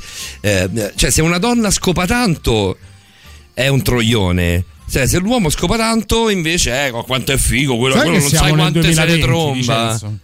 Ma siamo nel Ah, 2021, no. tanto per Eh, cominciare. appunto. Eh, però è così. Sì, No, però- Scusate, Roberta, cioè abbiamo delle donne qui. È, è così? stereotipo ancora esiste. Eh, non è che È un cliché che credo ci porteremo avanti ancora tanto, purtroppo. Ma per me una donna che scopa tanto è figa, nel senso, cioè così come è figa sotto quel punto di vista, nel senso che magari non è accompagnata, vogliamo dirlo con una certa delicatezza, non è accompagnata e evidentemente può fare quello che vuole. Io ricordo una collega che venne qui a parlare con noi quando ancora i nostri colleghi ci rivolgevano la parola, ti ricordi? C'è sì. stato un momento in cui eravamo in questa radio, i nostri colleghi ci salutavano Quel anche. quarto d'ora. C'è stato un, sono state due o tre puntate in cui ci, sono- ci hanno salutato, sono venuti qua a trasmettere con noi, c'era grande entusiasmo. Poi hanno capito, hanno capito chi avevano davanti e sono scappati tutti. Giustamente l'avrei fatto anch'io. Si stanno anche riprendendo, A Paolo e eh. Davide. Si stanno anche riprendendo, effettivamente. E la nostra collega fighissima ha detto: Io vado in giro con i preservativi.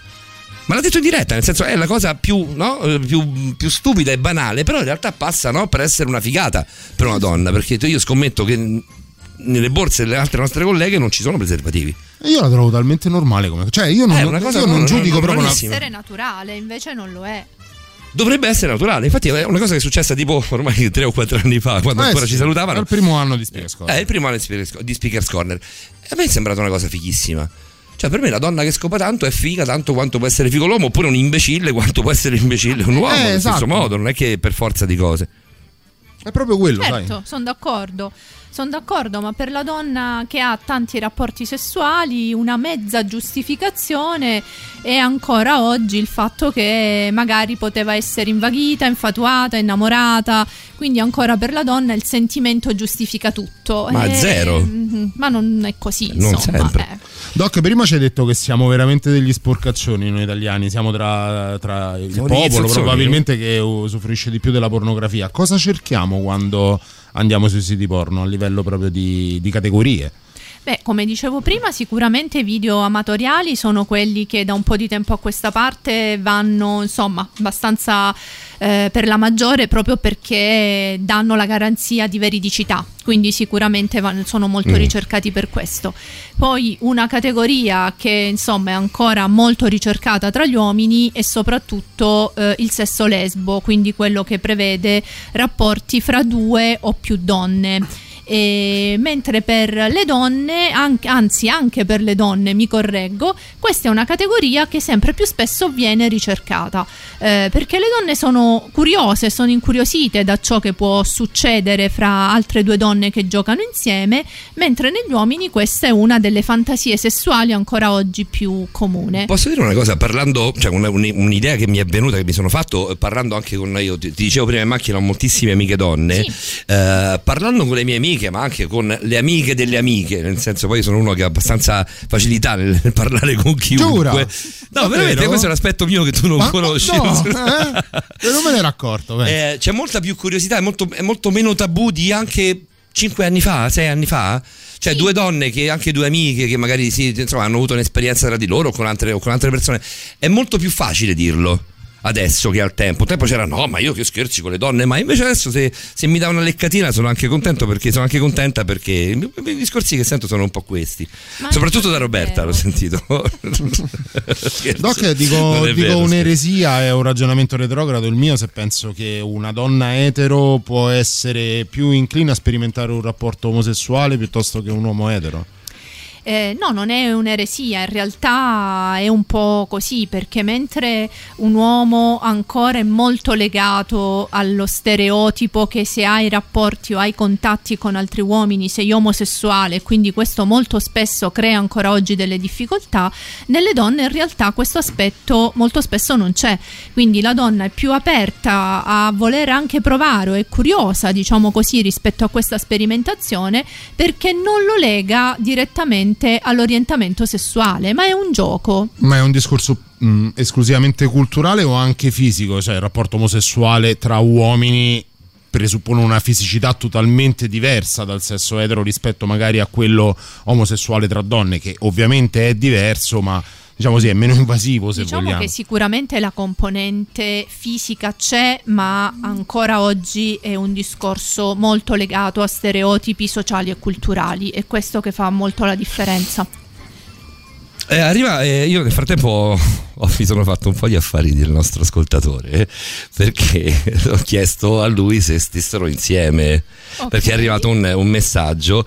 Quello l'abbiamo detto no? leggiamoli tutti. Allora io 19 lei 16 ora lei 50 io 56 lei 53 il bello di noi due è che nessuno dei due sa quando può succedere quando ci piglia ci piglia.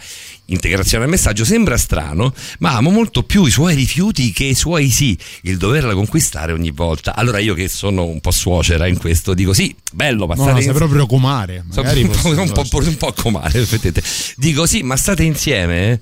E questi ragazzi stanno insieme da 37 anni. Eh, te l'avevamo detto. Avete ragione. avevamo Viva, preso. viva il romanticismo, Ci eh, che avevamo bello. preso, per fortuna ancora c'è. no? Ancora Qualche c'è, ancora c'è. Siete proprio Ancora belli c'è. ragazzi, ci scrive, ci scrive John, vado, vado velocemente così Sì, poi dai, andiamo in sì, musica, ma io in non ho lo stereotipo della donna che scopa tanto, per me basta essere coerente, perché mi è capitato entrambi i tipi, quelle che ammettono, nessun problema. Invece quelle che fanno le sante per farsi una scopata e finiscono per infrangere il cuore ai bravi ragazzi... Postscriptum, Eh. per me le donne devono sempre avere i preservativi, visto lo spazio che hanno nelle borse. È vero, è vero, perché è vera questa storia che si rovinano nei portafogli i preservativi? Ma certo che sì. Proprio sì. Si altera il lattice, anche se stanno eh, studiando dei nuovi preservativi in poliuretano che quindi sembrerebbero. eh, Però devo infilare, devo infilare tutto in Sì, un coso di sì, poliuretano. è proprio quello. Però, però proprio sono così. ultra sottili, quindi in realtà Mm. potrebbero essere. Eh, Dicenzo o gessato di Armani o Esatto, niente. esatto, sai, ho un certo stile, va bene. Fermiamoci qua che è meglio, gli Interpol e poi torniamo.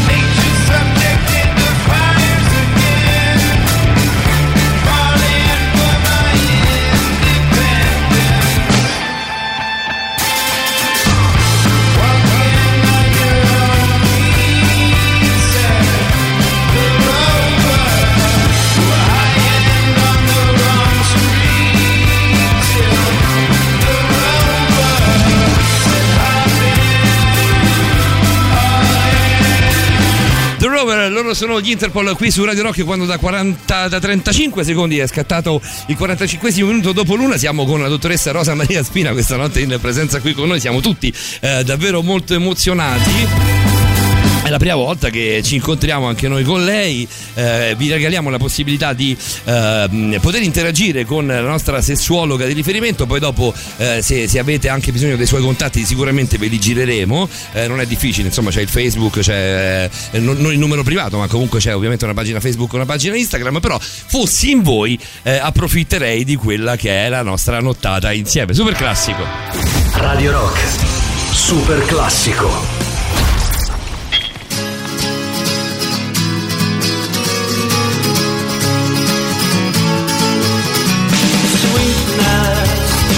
Sweetness, I was only joking when I said I'd like to mash every tooth in your head.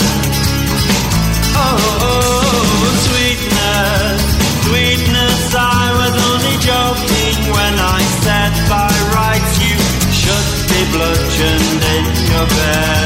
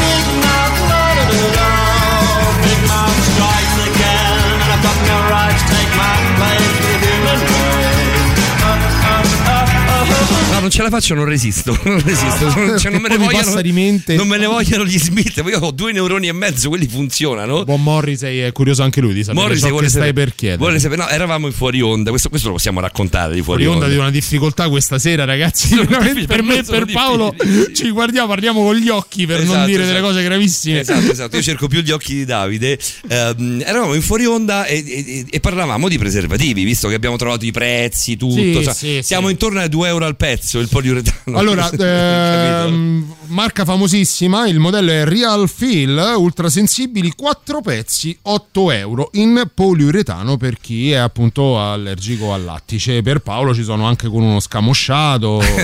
C'è una cravatta. Sì, sì, bella cravatta blu. Bello, tipo renna. Blu. Sì, Esatto. sì, no, sta, il Scamosciato tipo è tipo rennino. Tipo rennino, esatto. Bello comodo.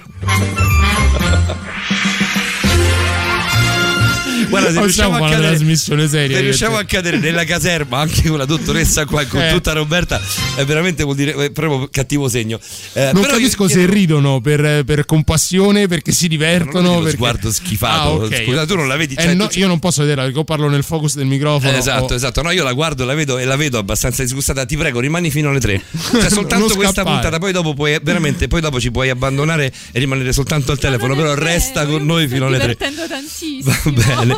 Eh, no, no, chiedevamo la- alle, donne che sono qui in studio, c'è anche una mia amica, insomma, c'è Roberta, eh, ehm, e chiedevamo, cioè, per l'uomo è diverso indossare un preservativo. a livello di, di sensazione, no? Ta- Sì, tattile eravamo proprio. partiti, lo diciamo, eravamo partiti dal fatto che né io né Paolo amiamo, cioè abbiamo proprio delle difficoltà a provare piacere sia un po' con, con il globale, no? Ok. E- però chiedevo al contrario, cioè per voi donne non è più o meno la stessa cosa? eh? Io, io ti ho detto secondo me no e qui si è levato un coro unanime nel no. Se sei arrivato un coro te va a fanculo nei miei confronti, è l'unanime coro, secondo me no. Perché? confermo che non è la stessa cosa, quindi come per voi maschietti, diciamo, insomma, indossare il preservativo non è la cosa più simpatica del mondo, neanche per noi lo è, proprio per una questione di sensibilità, perché comunque la sensibilità cambia, cambia tanto. Entrare a contatto direttamente con la pelle fa sentire comunque tutte quelle che sono le sensazioni eh, di un corpo che è naturale a tutti gli effetti, la lubrificazione comunque è diversa, è naturale, non è chimica, il calore è naturale e non è comunque Certo, intermediato, certo, insomma, eh, anche da quello che può essere un profilattico per quanto ultrasottile, eh, anche eh, proprio la, la qualità, la percezione della qualità del rapporto cambia eh, rispetto insomma all'uso del preservativo e senza il preservativo, quindi in realtà insomma non è vero che per le donne la, la stessa cosa se lo si indossa o meno. Stranamente abbiamo detto una vaccata.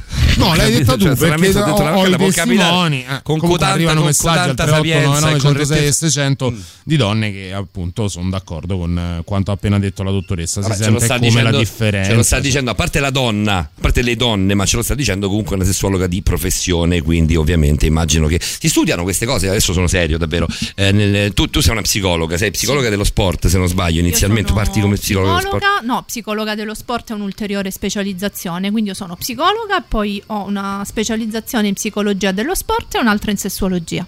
Quando studi la sessuologia, eh, queste sono cose che si studiano, anche queste qui, ovviamente immagino di sì. Si studia la contraccezione, quindi Ah, un po' ok, a certo. 360 gradi, quindi tutti i tipi di contraccezione che abbiamo a disposizione, quindi Qual è il- barriera, il- ormonali. Il miglior tipo di contraccezione, a parte l'efficacia, quello che è meno invasivo, cioè il preservativo io credo sia, parlo, da- parlo da, Allora, da profano, è il meno invasivo è- perché si mette e si toglie. Beh, è il migliore rispetto a quella che è la protezione sia a livello di contraccezione che a livello di malattie sessualmente trasmissibili. Certo. Poi però se ne guardiamo diciamo, e ne facciamo una questione più che altro di comfort, sicuramente eh, io personalmente dico che al primo posto c'è l'anello vaginale che è un metodo contraccettivo ormonale, lo specifico Che non è la ormonale. spirale a IU, è la Esatto, spirale, No, ok. no, no, no, Ah, non è no, no, non è quello, è, è proprio un anellino, un anello, un vero e proprio anello eh, che si inserisce a livello vaginale e ha lo stesso effetto della pillola, ma con molti meno effetti collaterali perché in realtà, eh, pur essendo un metodo contraccettivo ormonale, non ingerisci nulla e lo inserisci e lo togli eh, classicamente, insomma, ogni 21 giorni, 22 giorni. Posso fare uno di quegli agganci alla Patrick? Eh, Certo. Perché la- sempre rimanendo in un ambito serio in questo momento, la mia io ho dei problemi di cuore, quindi faccio controllare spesso. La mia dottoressa, che è una cardiologa molto, molto in gamba, che saluto, eh, mi diceva proprio parlando di vaccini, loro al Gemelli hanno fatto tutti Pfizer. Ehm, anche io, anche a me è capitato Pfizer. ehm, mi diceva proprio questo: la, eh, la pillola anticoncezionale è molto più pericolosa dell'AstraZeneca o dello- del Johnson Sì. come vaccino, ma tipo nove volte di più.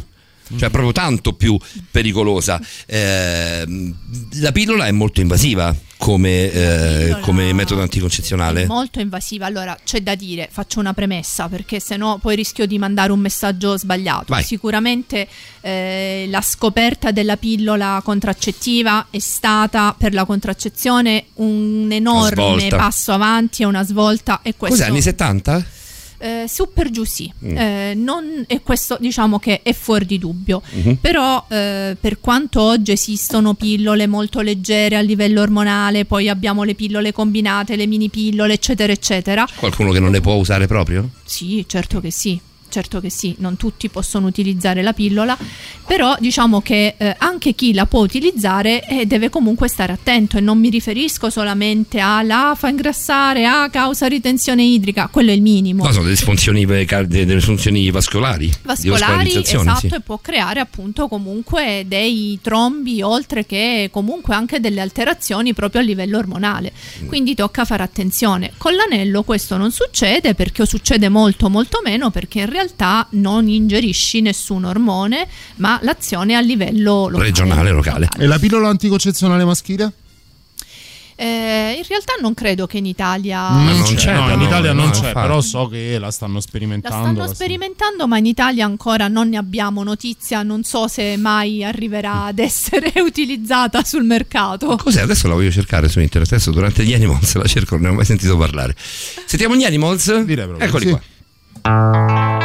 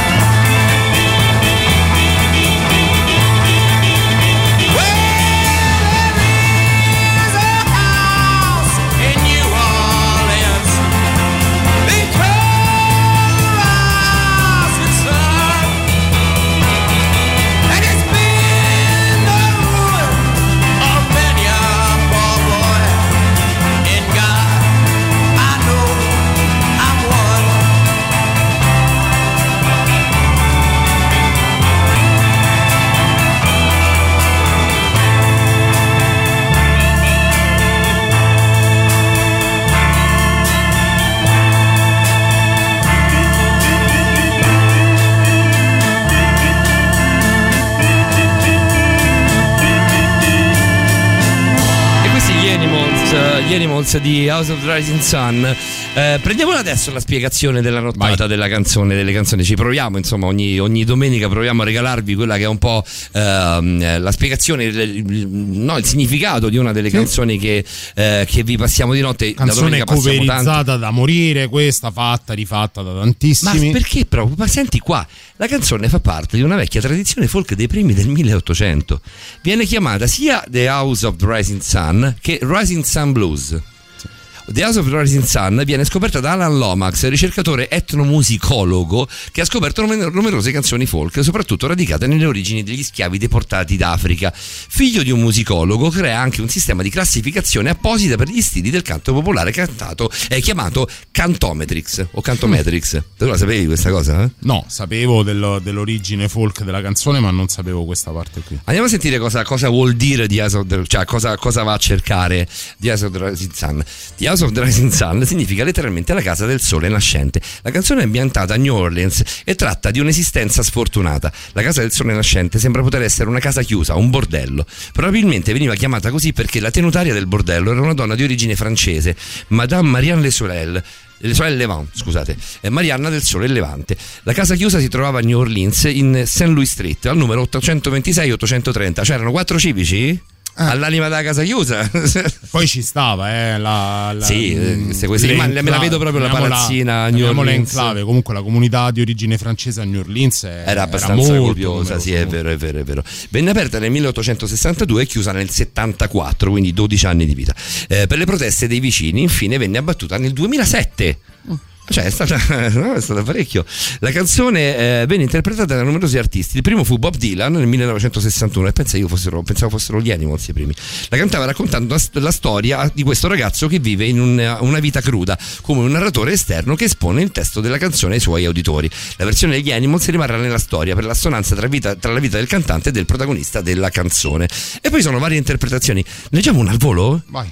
Eh, gli Animals eh, sono gli interpreti più conosciuti di The House of the Rising Sun. Il cantante del gruppo, Eric Burdon, visse una vita fatta di eccessi. La vicinanza al protagonista della canzone e la lettura del significato della canzone degli Animals passeranno alla storia della musica. Una canzone in origine tipicamente folk diventa con l'interpretazione degli Animals una canzone rock.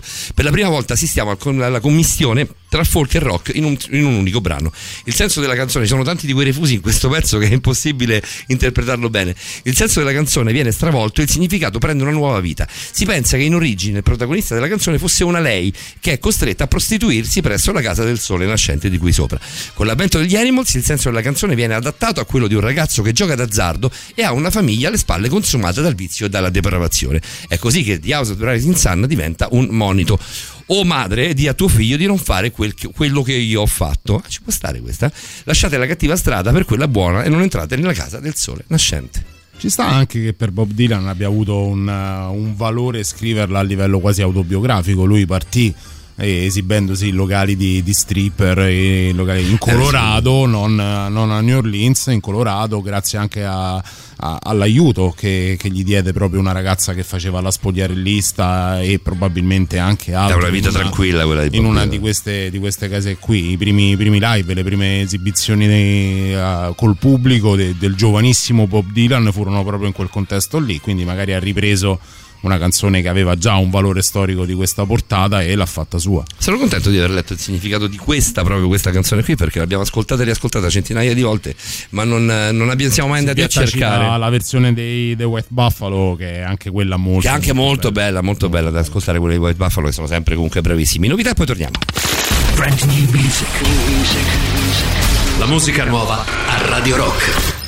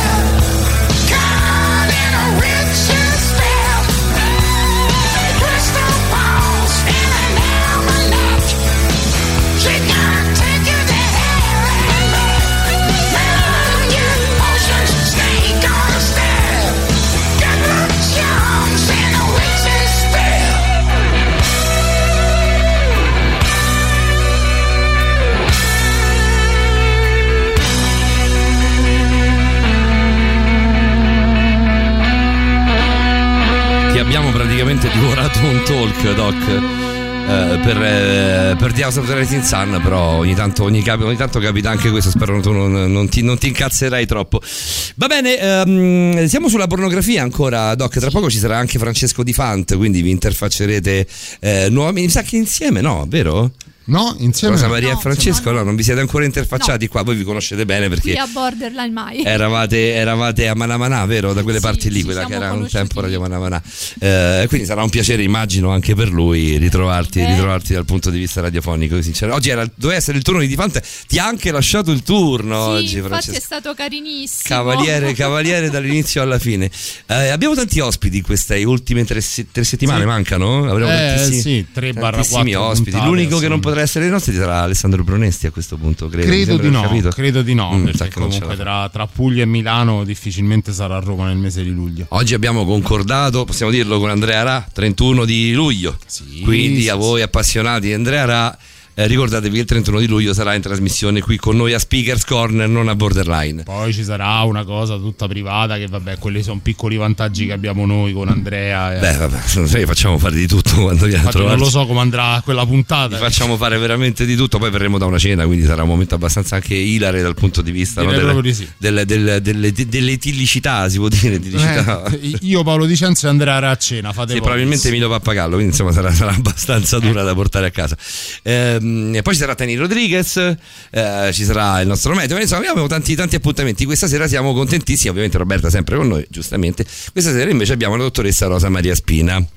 Ci sei? Abbiamo qualcosa? Hai tu? Io ho una domanda per la Mm, dottoressa. vai. Tornando al discorso della pornografia, un uso eccessivo del materiale pornografico all'atto pratico mh, sessuale può portare a un calo della libido, nel senso che ne ho vista troppa, ne ho soffrito troppo e quando è il dunque, oh, basta così? Ebbene sì, purtroppo. Posso dire che succedere. proprio sì? Cioè, posso dirlo in prima persona? Vabbè, scusate, io, vabbè, io sinceramente faccio prima e meglio.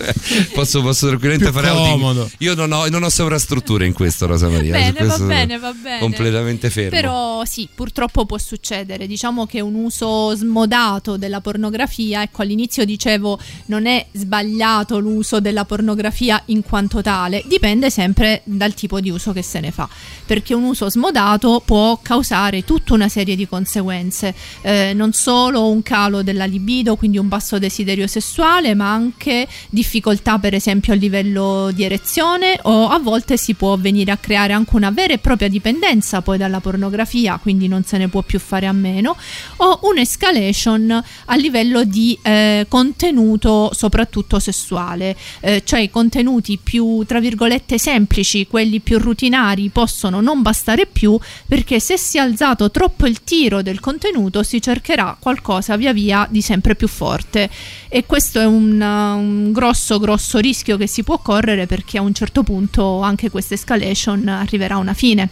e quindi il rischio è proprio quello di non avere più nessun interesse verso l'attività sessuale in generale, quindi né autoerotismo né di coppia.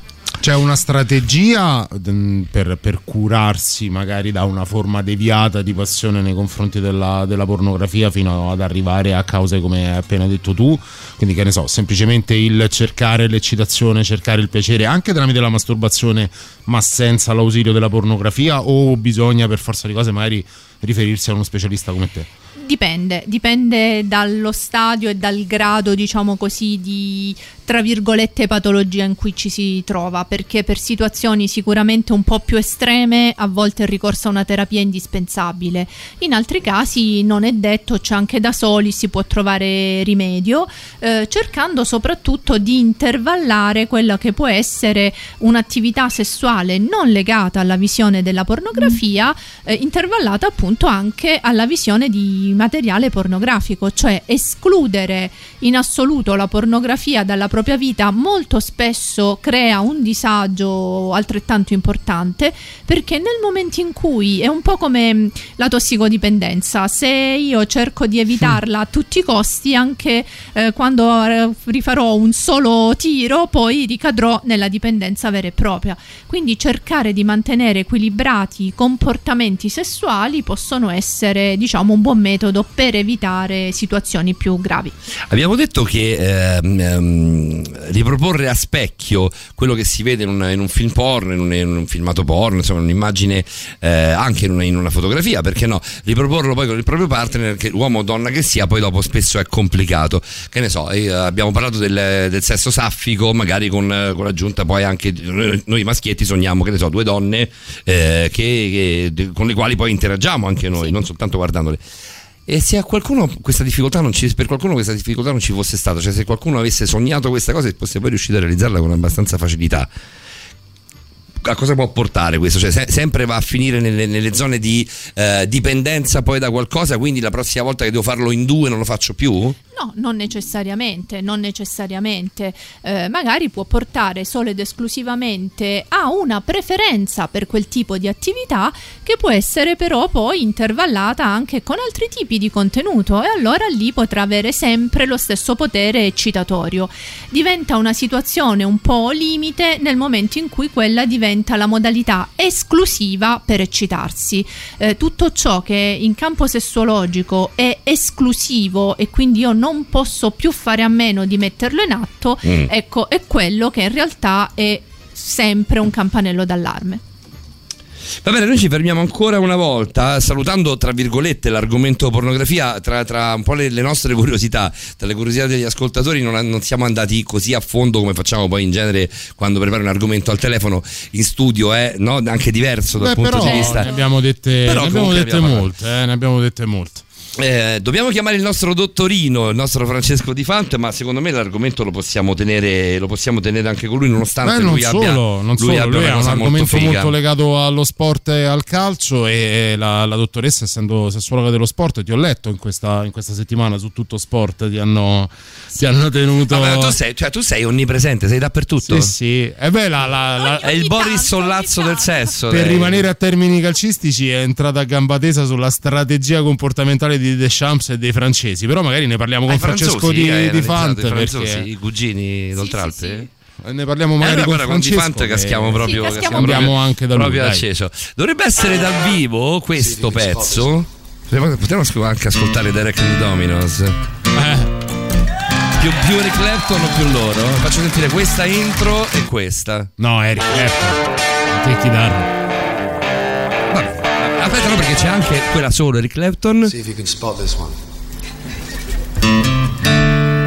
Che è un'altra versione di quella unplugged.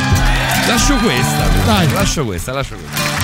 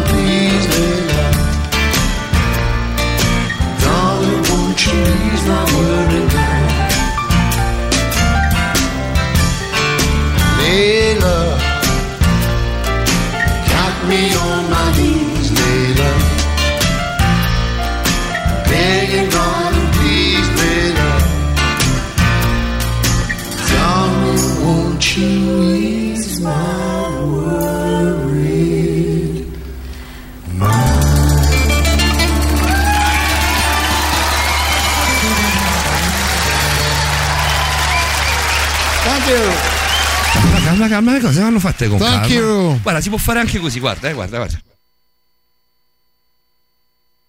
Si può fare anche così. In realtà non si può. Non fare succede così. niente, non Però- succede niente. Può, può- non si fa, però si può fare. Cioè, sono cose che possono accadere. Eh, un piccolo buco, eh, poteva anche succedere. Siamo andati di corsa.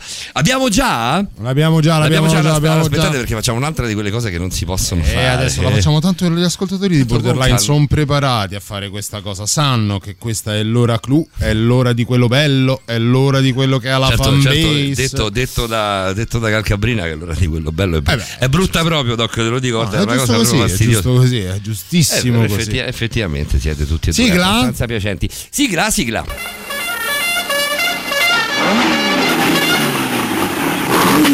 a capo a capo rido Ci avrei da fare una quartata uno. Di che si tratta? Ma che è un incidente? Sembra un carburatore. sembra esatto sì, una marmitta che ne so No, non è un incidente, come posso dire? Sta a mano del suo, si è caduto mettendosi come la mano qua, no? Io dico che potrebbe essere una crisi nervosa. Per me No. non è una crisi di nervoso. Chiaro, che cazzo c'entrano i nervi? Abbiamo detto. essere tutto o niente. Poi lui rompe le palle eh. Marco a dire che Potrebbe essere tutto o niente, è proprio guarda, è l'anamnesi. A perfetta. proposito, ma c'è sta il dottore? Ci sta, ci sta. C'è sta il dottorino. E come non c'è Eccolo. sta. Sono cazzi sua, poi finiva. eh, Però noi che siamo educati non lo facciamo. No, no, la lo diciamo tagliamo dal prima. La tagliamo prima e la facciamo dal vivo. Francesco Di Fant. Ma buonanotte Paolo, Davide, Roberta e Rosa Maria, fatemi salutare un caro abbraccio a virtuale, no, ma insomma Rosa Maria che ritrovo finalmente, finalmente anche in voce. Eh dai, Borderline ti doveva portare anche questo. Eh, vedi, ce l'abbiamo fatta. Dopo Ce l'abbiamo tutto fatta. questo tempo. Eh sì, a fare, a fare almeno un crossover, se non a stare insieme in studio, magari ancora presto, ma almeno un crossover ce lo siamo meritato. Giusto, giusto. Come stai di Font, esperto del linguaggio Bene. del corpo? Stai bene? Bene, bene, Mm. bene, anch'io ne ho fatto il- la seconda, finalmente la seconda dose Vero. di vaccino, quindi ho concluso anch'io. Ah, diciamo, concluso? Fatto tutto? Sì, sì, sì, sì, ho fatto tutto, quindi insomma sono ancora, ancora più tranquillo di prima. devo È dire. una bella Più- più sensazione. contento. È Sì, una sì, bella sì, sensazione, contento. Francesco. Adesso stai attento, continua ad usare però il, il gel, sempre. quello che abbiamo detto. Sempre, sempre, no, no, ma mascherina, disinfettanti, insomma, precauzioni, distanziamento ci sono perché insomma siamo ancora dentro, però è un'altra sensazione, insomma c'è, c'è un po' più di sicurezza e anche l'idea che di aver fatto qualcosa per, per- per tutti, per la comunità, non solo per se stessi, quindi anche il valore Io oggi, io oggi ho, ho preso il Green Pass e il, il certificato vaccinale. Quindi ho proprio completato tutto. Lì, È arrivato il certificato? macchina. Ti è Eh, arrivato eh, li, di- li devi prendere tu. Dopo a 48 ore li vai a prendere. Là mi è arrivato il messaggio con il link. Eh, Con esatto, li, con il link. li, li scarichi, link, li sì. stampi e te li, metti, te li metti in tasca, in saccoccia e ci vai in giro. È, è comodissimo e addirittura appunto io ne- neanche l'ho stampato perché c'è anche l'app, si può utilizzare l'app Io che è usata per vari eh, servizi pubblici, quindi è comodissima perché c'è proprio il, il QR code, il codice lì sopra, quindi perfetto, comodo comodo. Adesso ne parliamo un secondo della mascherina, Francesco, però voglio dare eh, un- due secondi di spazio a questa cosa che manda Fabrizio, che è uno screenshot di una, di- una comunicazione tra me e lui, avvenuta nel WhatsApp, eh, immagino, della radio.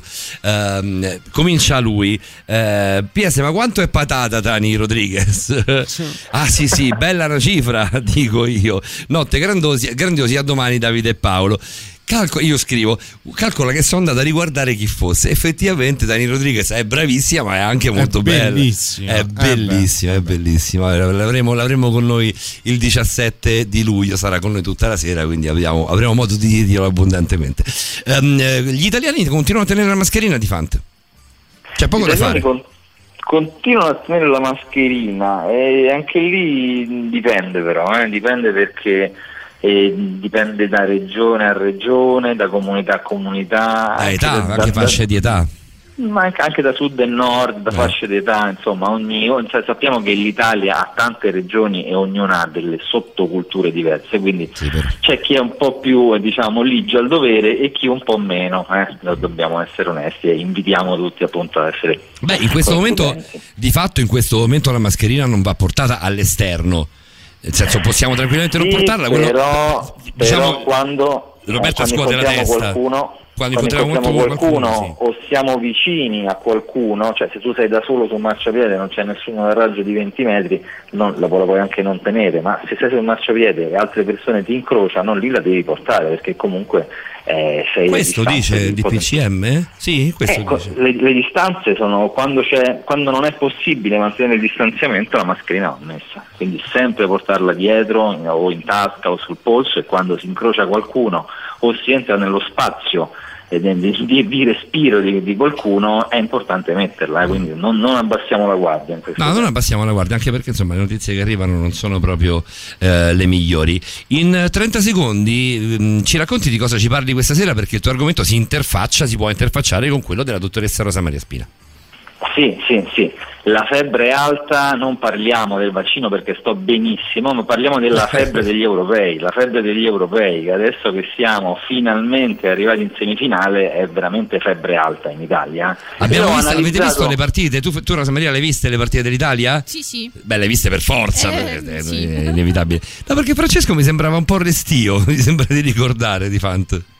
No, no, no, no, no, quando ci sono, guarda, europei, mondiali, io sono sempre in prima fila, Ci un po' sei, perché è un sei. evento sociale da vedere con gli amici, con i parenti e poi perché comunque è bello ritrovarsi sotto, sotto un- ecco, un'espressione comune, che sia calcistica, sportiva o artistica, della, nos- della nostra bella Italia. Eh, vallo a dire a chi ti fa Roma e poi vede rotto, rotto Spinazzola. Paolo, Paolo invece non, Paolo invece non, non- No, non viene mai preso grande- dalla, dalla nazionale. No, non sono un grande tifoso. Neanche nei grandi eventi. eh. A me piace la Francia, sinceramente, piace la nazionale Perché è chic, eh, no, è un po' radical chic, po' radical ti chic, radical Eh, chic. È così.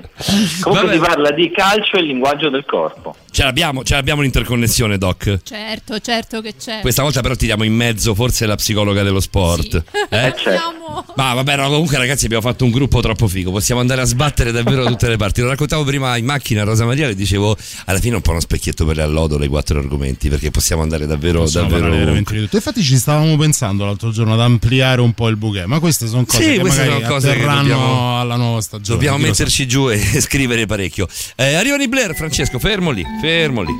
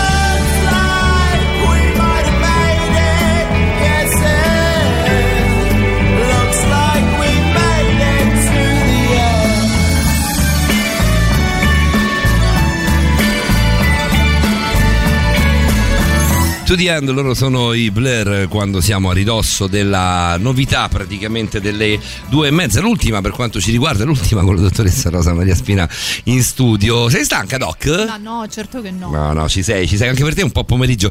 Tu e Difant siete quelli un po' più nottambuli degli altri. Per Difant è proprio tarda mattinata adesso. eh. per te inizia a essere pomeriggio. Oh sì, primo pomeriggio. Lo dicevamo prima con Davide, effettivamente con Roberta, eh, la dottoressa Rosa Maria Spina, quando iniziano a essere le tre e un quarto che finiamo trasmissione, comincia a scrivere: Ah, questa volta vi ho persi, ah no, ma che figata, ah no, ma qua di qua, di qua mi è piaciuto, qua non mi è piaciuto. Quindi sei una delle- tra le più, tra le più attive di notte. Questa cosa eh, mi piace molto perché anche noi siamo abbastanza. Eh, Di Fant sta a merenda, ci Di fatto scrivono. sta a fa merenda.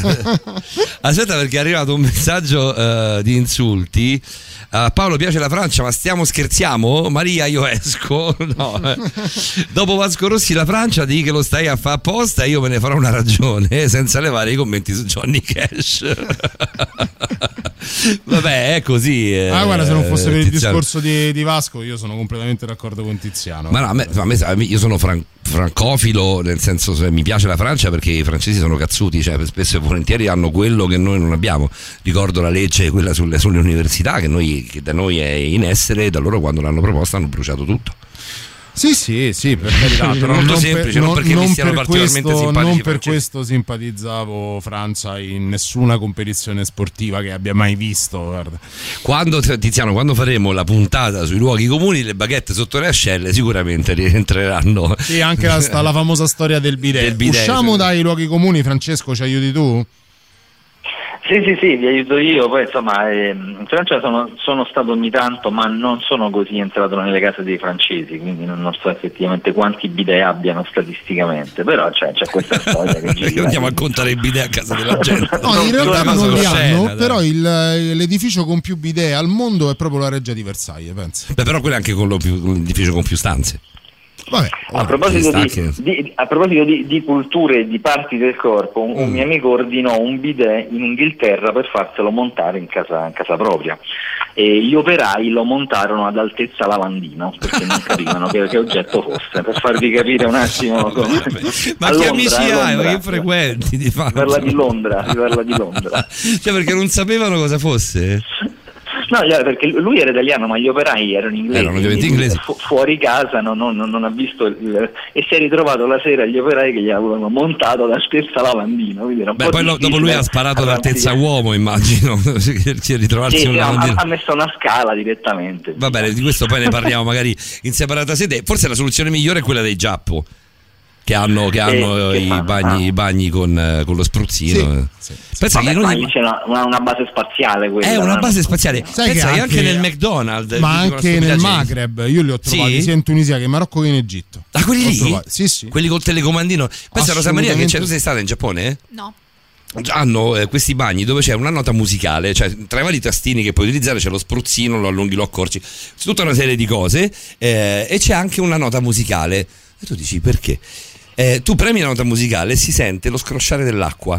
Cioè c'è una, una registrazione fatta per stimolare la, la- la vescica delle donne. Si dice delle donne, però in realtà immagino ah, funzioni anche con i Eh, maschietti. credo di sì, no? Eh, comunque i giapponesi l'hanno risolta così, non hanno il bidet, però hanno tutto in un'unica cosa. Quando ne finiremo di parlare di cessi, poi continueremo ad andare Bello che io ho detto Francesco ci aiuti tu Ci ad aiuti uscire tu. dalla Ha comune. fatto peggio, A un amico mio gli hanno portato il bidet al posto del lavandino. cioè, aiutato, Benissimo, bene. perfetto di fatto. Mi piace quando ci segui di fatto, quando sei utile eh, al raggiungimento della- dello scopo. Francesco. Va bene, quando, quando sarai qui se- settimana prossima tu di Fonte, eh, non ti- non ti- Sì. vi, siete soltanto, vi siete soltanto scambiati con Rosa Maria, sarà un bel momento. Ehm, eh, siamo sull'Italia, quindi siamo su, su quello che, che- O sugli europei in generale. o sugli Francesco. europei in generale. Siamo sugli europei, siamo nel mondo del calcio e quindi cu- qual è il linguaggio del corpo che si vede durante le partite? Mm, Proprio la, la domanda è diretta.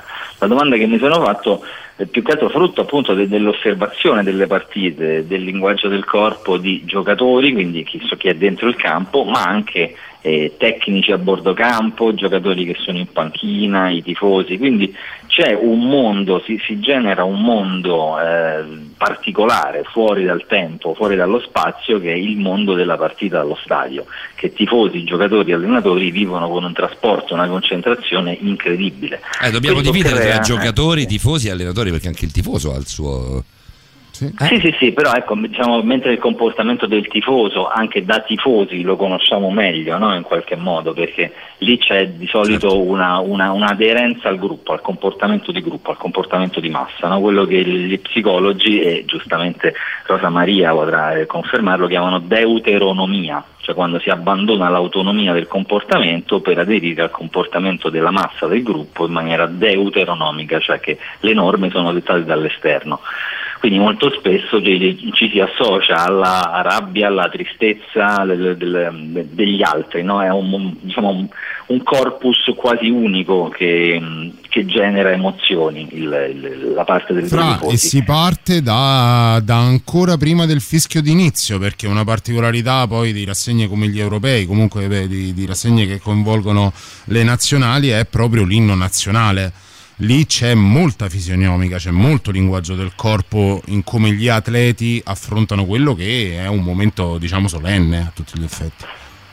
Sì, quello è un momento poi particolare perché è un momento che si vive con grande tensione, perché è il momento in cui si sta fermi, si guarda lo stadio, no? Quindi si, si sa anche l'impatto visivo di tutto quello che abbiamo intorno e eh, c'è anche l'emotività dell'orgoglio della squadra, dell'appartenenza nazionale, quindi è un momento di grande tensione e di grande emotività che però si, si rivela molto più sul lato della tensione, perché in C'è quel chi fa momento la c'è... parte, Fra? C'è chi fa un po' la parte, perché tanto sa pure che c'è il cameraman che gli passa davanti, che lo inquadra. C'è chi Beh, certo, fa... certo. C'erano, c'er- c'erano stati anche dei, ricordo, dei, dei corsi a Coverciano per ripassare l'inno diversi anni fa, quindi insomma... Beh, questo però è c'era- posi- cioè, una, una cosa che secondo me va fatta. Certo, Prima non, eh, certo. non lo cantava nessuno, per quanto per me l'inno sia una cosa completamente inutile, però dal momento che lo canti, eh, dal momento che lo fai suonare, cantarlo è giusto. Eh, ci, fu- ci furono anche due episodi, uno, uno spiacevole e uno carino legato all'ultimo europeo. Uno spiacevole che riguardò De Rossi e Marchisio. Lu- ah, quello prima, cioè l'europeo di- Eh, di quattro beh, anni no, fa. no, parliamo di un paio di edizioni fa. e Non Quello della Grecia? Mm. il mondiale o l'europeo. Fo- Forse era il mondiale, non l'europeo.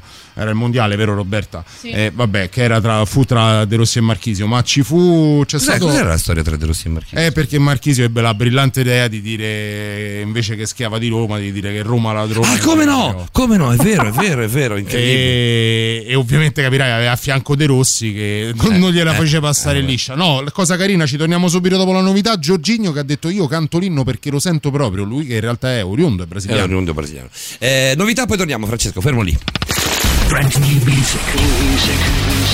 La musica nuova a Radio Rock.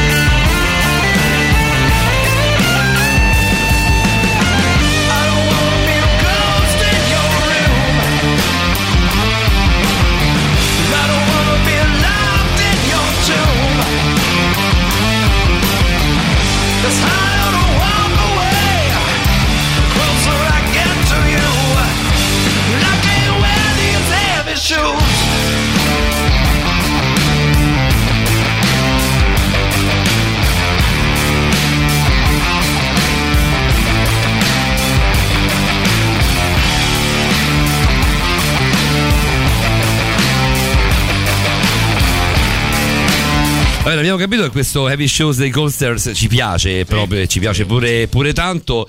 Eh, caro Francesco, stavo facendo una piccola osservazione con Davide eh, qualche, qualche pausa fa, due o tre pause fa. Effettivamente mai abbiamo parlato così tanto di maschi come in questa stagione. Sarà perché c'è stata la dottoressa Rosa Maria Spina che comunque ci ha risvegliato in un modo o nell'altro l'ormone durante tutto, durante tutto quest'anno. Adesso mi hanno fatto vedere questo ragazzo che si chiama Marchisio, tale Marchisio. Effettivamente è, È bello. è lui, cioè, insomma, questo qui è. Scusami, Eh. questo ragazzo è un Eh. famoso giocatore italiano della Juve, Vabbè, della frega niente, nazionale. non mi frega niente di calciatori. che merita Eh, tanto. Per me di calciatore ce n'è uno, uno e mezzo per Però ad. Rossi. ad esempio la, la dottoressa ha detto che non è il suo tipo, riconosce ovviamente che è un bel ragazzo, ma non è il suo tipo, vedi come è bello. Lasciamo alla dottoressa se vuole raccontarci chi è il suo tipo di uomo, perché io non mi sento di prendere responsabilità, nonostante io sia completamente d'accordo con lei, Doc. Beh, ma io lo, lo dico apertamente mi prendono in giro tutti, insomma, per questa cosa, perché io preferisco più un modello tipo Chef Rubio, insomma. No, ma neanche Come- avessi detto Cannavacciuolo, Doc, cioè ci può Che stare. comunque è un bell'uomo anche lui, secondo me. Ah, eh, sì, però sai, Però è diverso. Cioè, proprio bello. Poi è un ex giocatore, un ex rugby- rugbista, insomma, uno anche con un certo, no? un certo- una certa presenza fisica, un uomo che si vede. Esatto. Mm. Cioè, si vede diversamente, anche io mi vedo, però io vedo per la panza, diciamo, non proprio per la presenza. però comunque è un uomo che fa vedere la sua presenza.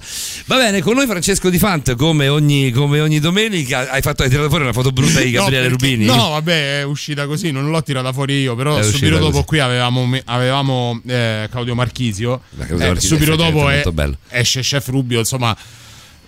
Beh, a me piace, quindi non, Vabbè. non so. Vabbè, è specifico che sta selezionando un po' tutte le foto inguardabili. Eh, beh, ma quella è- guarda, guarda, guarda, impara a conoscerlo perché lui è così, è tremendo. No, no, eh. no, eh, uscivano da Non sfuggi mai. Guarda, Francesco, io sono stato in una tana di serpenti per quest'anno. In una tana di serpi, lo sono da cinque anni a questa parte. Ho cominciato con Maurovic e poi si è aggiunto anche quest'altro personaggio. Ma sono una tana di serpenti che ti dico, Francesco, guarda, la metà basta. Non vedo l'ora di averti qua in studio, perché è parecchio che non ci facciamo una bella chiacchierata fatta bene anche in diretta io e te. Vedrai che mi darai ragione.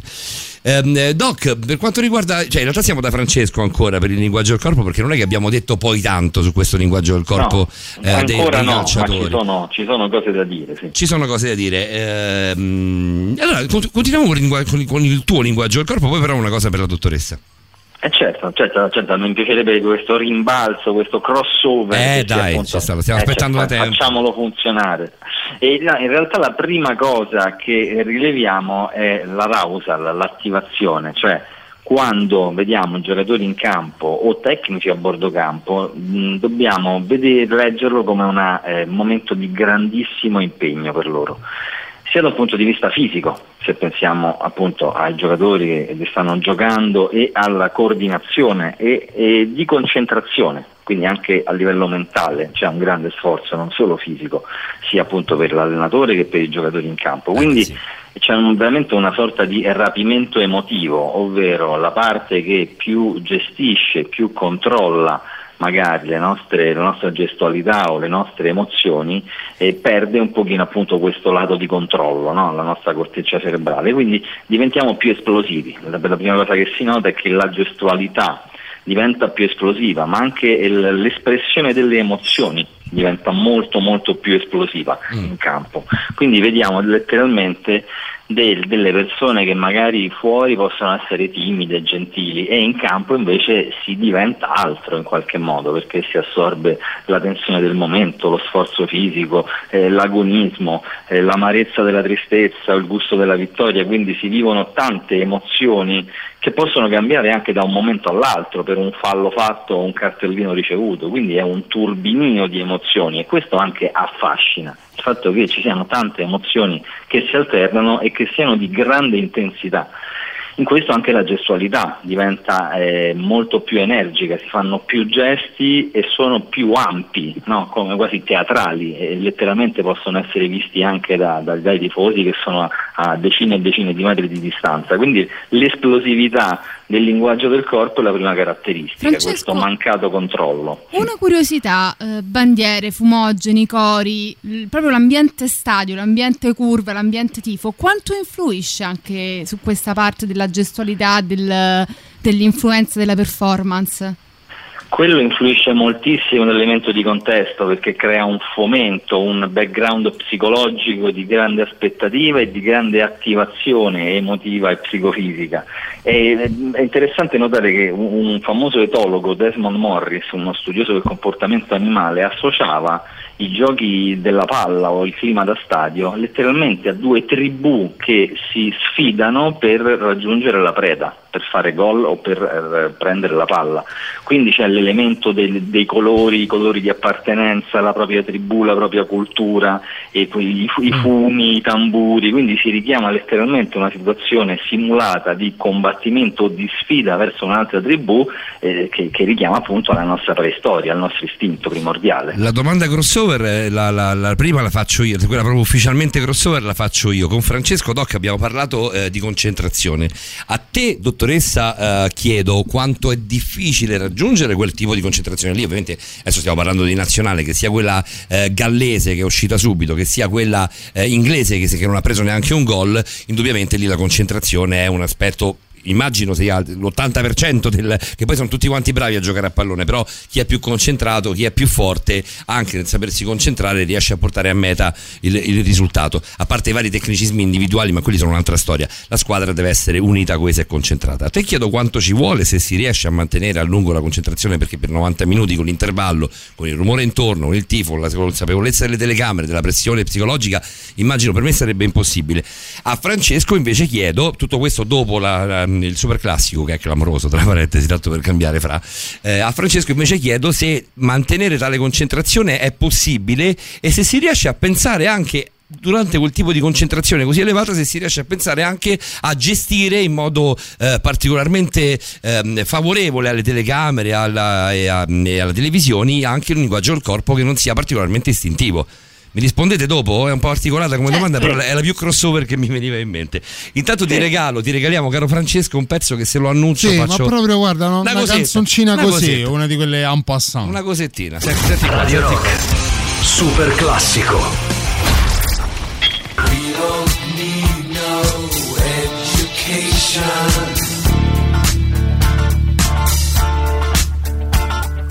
We don't need no lost control.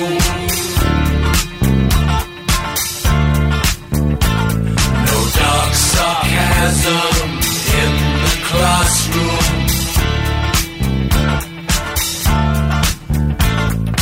Teacher, leave them kids alone.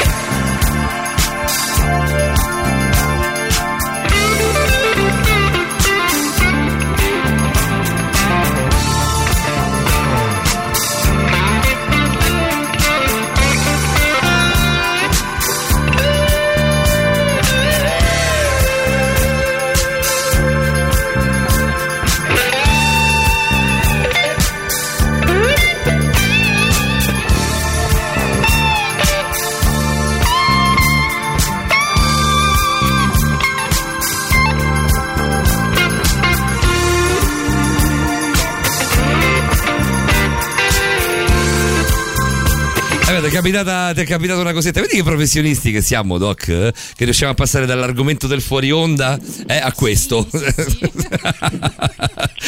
Vabbè, abbiamo scoperto una dottoressa in fuori onda, una dottoressa in, in splendida forma. Mi ha anche mangiato con gli occhi a un certo punto, mi ha, mi ha divorato con lo sguardo perché ho In detto una realtà cosa. stava cercando Chef Rubio. Le ho detto, no, no, no, in realtà le ho detto una cosa cattivissima, mi ha mangiato con lo sguardo, non te lo dirò mai più. Non mi, ti prego, non mi guardare mai più così, Doc, perché mi hai fulminato. Ehm, C'è la fanbase di Fante che, scrive, arriva, "Salvatemi, sì, io non li volevo dottorino". leggere. Vabbè, pure la dottoressa di Fante Pure sta a merenda. Giammai a 20 metri da te di Fant. Another di Fant in the wall. Vabbè, la, la follia, eh, Francesco. Ti chiedevo, Sei in vi, mezzo, vi chiedevo, in sì, mezzo a scusami. due fuochi, Paolo. Sì, sì, in mezzo a due fuochi è tremendo, guarda, non vedo l'ora che finisca, ma non la puntata, la stagione. Te lo dico proprio francamente. Eh, no, scherzi a parte, mi sono divertito tantissimo e stasera è tutta la stagione di, di quest'anno di Radio Rock.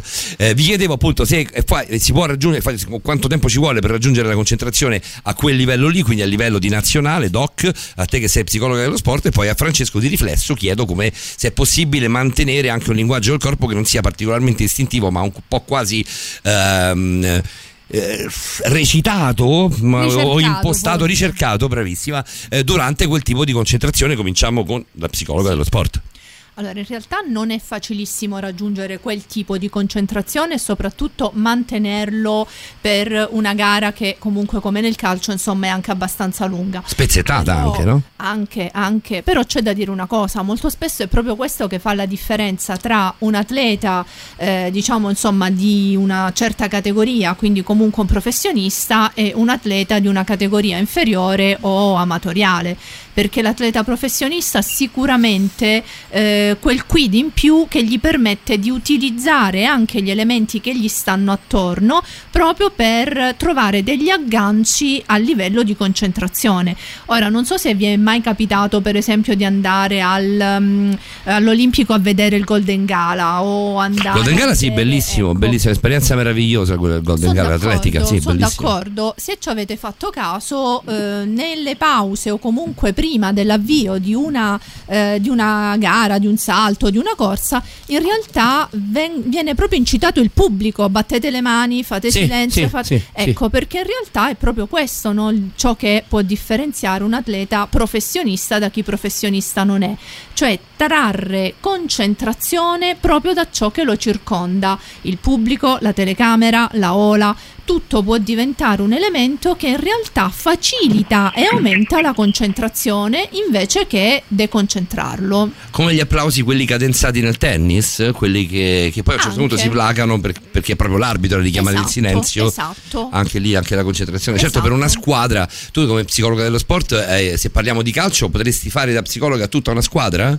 Certo, sì, sì. Oppure sì. anche individualmente come a un lanciatore del peso, dico una Sì, si può stupidaggine. fare gli psicologi dello sport agiscono sia a livello di squadra che a livello individuale. Ti è capitato di avere una squadra intera? eh, no, squadra no, Mm, ho sempre seguito a livello individuale. Individuale, ok. Francesco, invece, per, per quanto riguarda il mantenimento di questa, eh, di questa verb, di questa, di questa trans agonistica psicologica, eh, è facile poi dopo fare in modo che il corpo non tradisca qualcosa? Mhm. Beh, eh, in realtà quando siamo lì, siamo nel vivo dell'azione, è difficile mantenere il controllo, però ci sono diversi fattori, cioè il giocatore più esperto tende a essere più controllato anche nelle competizioni più importanti, no? e questo si vede, si vede molto spesso, il giocatore di esperienza è anche quello che dire, ha, più il controllo delle sue emozioni e dei gesti e magari è quello che media con l'arbitro appunto o eh, gestisce anche la squadra a livello emotivo e anche l'età, specie quando si è più giovani comunque si è un po' più fumantini, anche quello può influire, poi c'è Eh, molto da dire forse l'età. eh. eh sì, anche quello poi su- sul carattere, no? C'è chi è più riservato, chi è più ligio, però in realtà sono anche skill di intelligenza emotiva, quindi distribuite davvero in maniera ehm, variata per ciascuno, quindi ognuno ha il proprio modo di affrontare quel mondo e di eh, calmarsi, come diceva appunto Rosa Maria, con strategie più o meno inconsce eh, o più preparate appunto a livello di, di coach o di psicologa. E invece poi è divertente vedere che c'è il controllo invece del corpo, cioè se vogliamo esprimere quello che vogliamo nella sempre più tipica personalizzazione dei gesti di vittoria. no? Dal- Eh, dall'aeroplanino, dall'aeroplanino di Montella, Ah, alla di Batistuta, oggi se ne vedono migliaia no, di, di personalizzazioni. Il bambino di Bebeto, Anzi, no? forse la, la culla di adesso, Bebeto. adesso un pochino meno di prima, sai. C'è stato un momento dove veramente ognuno aveva la sua, anche, che ne so, penso all'airone di Caracciolo, voglio dire. L'arco e le frecce di- Il, il rispetto di per, Caracciolo, voglio dire, in genere sono, sono particolarità che appartengono rimasta un po' a così. Campioni un pochino più La affermati. linguaccia di Del Piero. Bella era la linguaccia del sì. Piero. E del Piero, sì, del le, Piero è stato le proprio orecchie bellissimo. di Del Vecchio, ma Le orecchie diventano del Vecchio al firme, sì, diventano delle firme gestuali Firme che rimangono gestuali. anche nel, nel tempo e si, si tramandano anche da, da giocatore a giocatore. Beh, la più, clamorosa, la più clamorosa fu quella di Francesco con la telecamera. Se vogliamo mettere la firma, la firma c'è, sì, c'è il selfie tante. di Francesco col telefonino, con la curva e la sì. telecamera rubata al L'Irina ti amo di Batistuta. Irina ti amo di Batistuta eh, per la sua bellissima Irina. Ce ne, ce ne sono ce ne sono tante.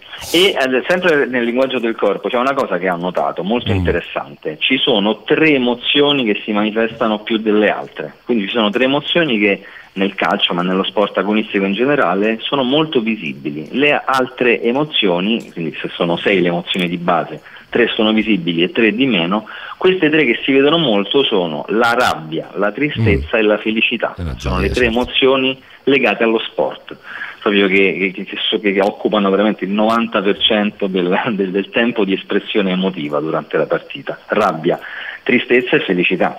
Quindi tre emozioni forti, nette, definite, e che- in cui si entra anche empaticamente, no? che del- lo spettatore entra in empatia con queste emozioni.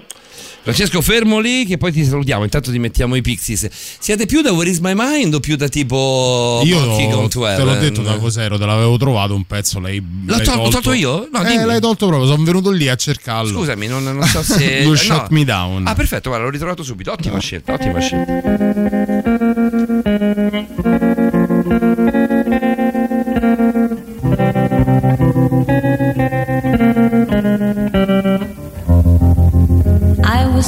And he was six. We rode on horses made of sticks. He wore black and I wore white.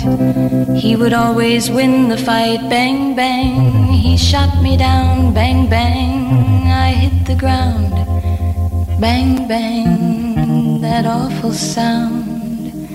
Bang, bang. My baby shot me down.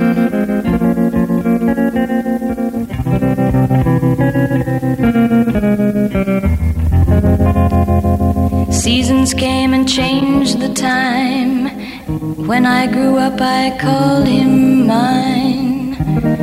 He would always laugh and say, Remember when we used to play? Bang, bang.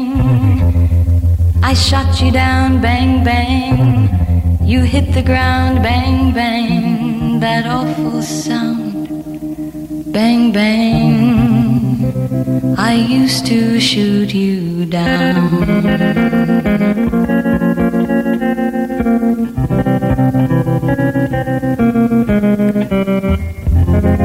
Music played and people just for me. The church bells rang.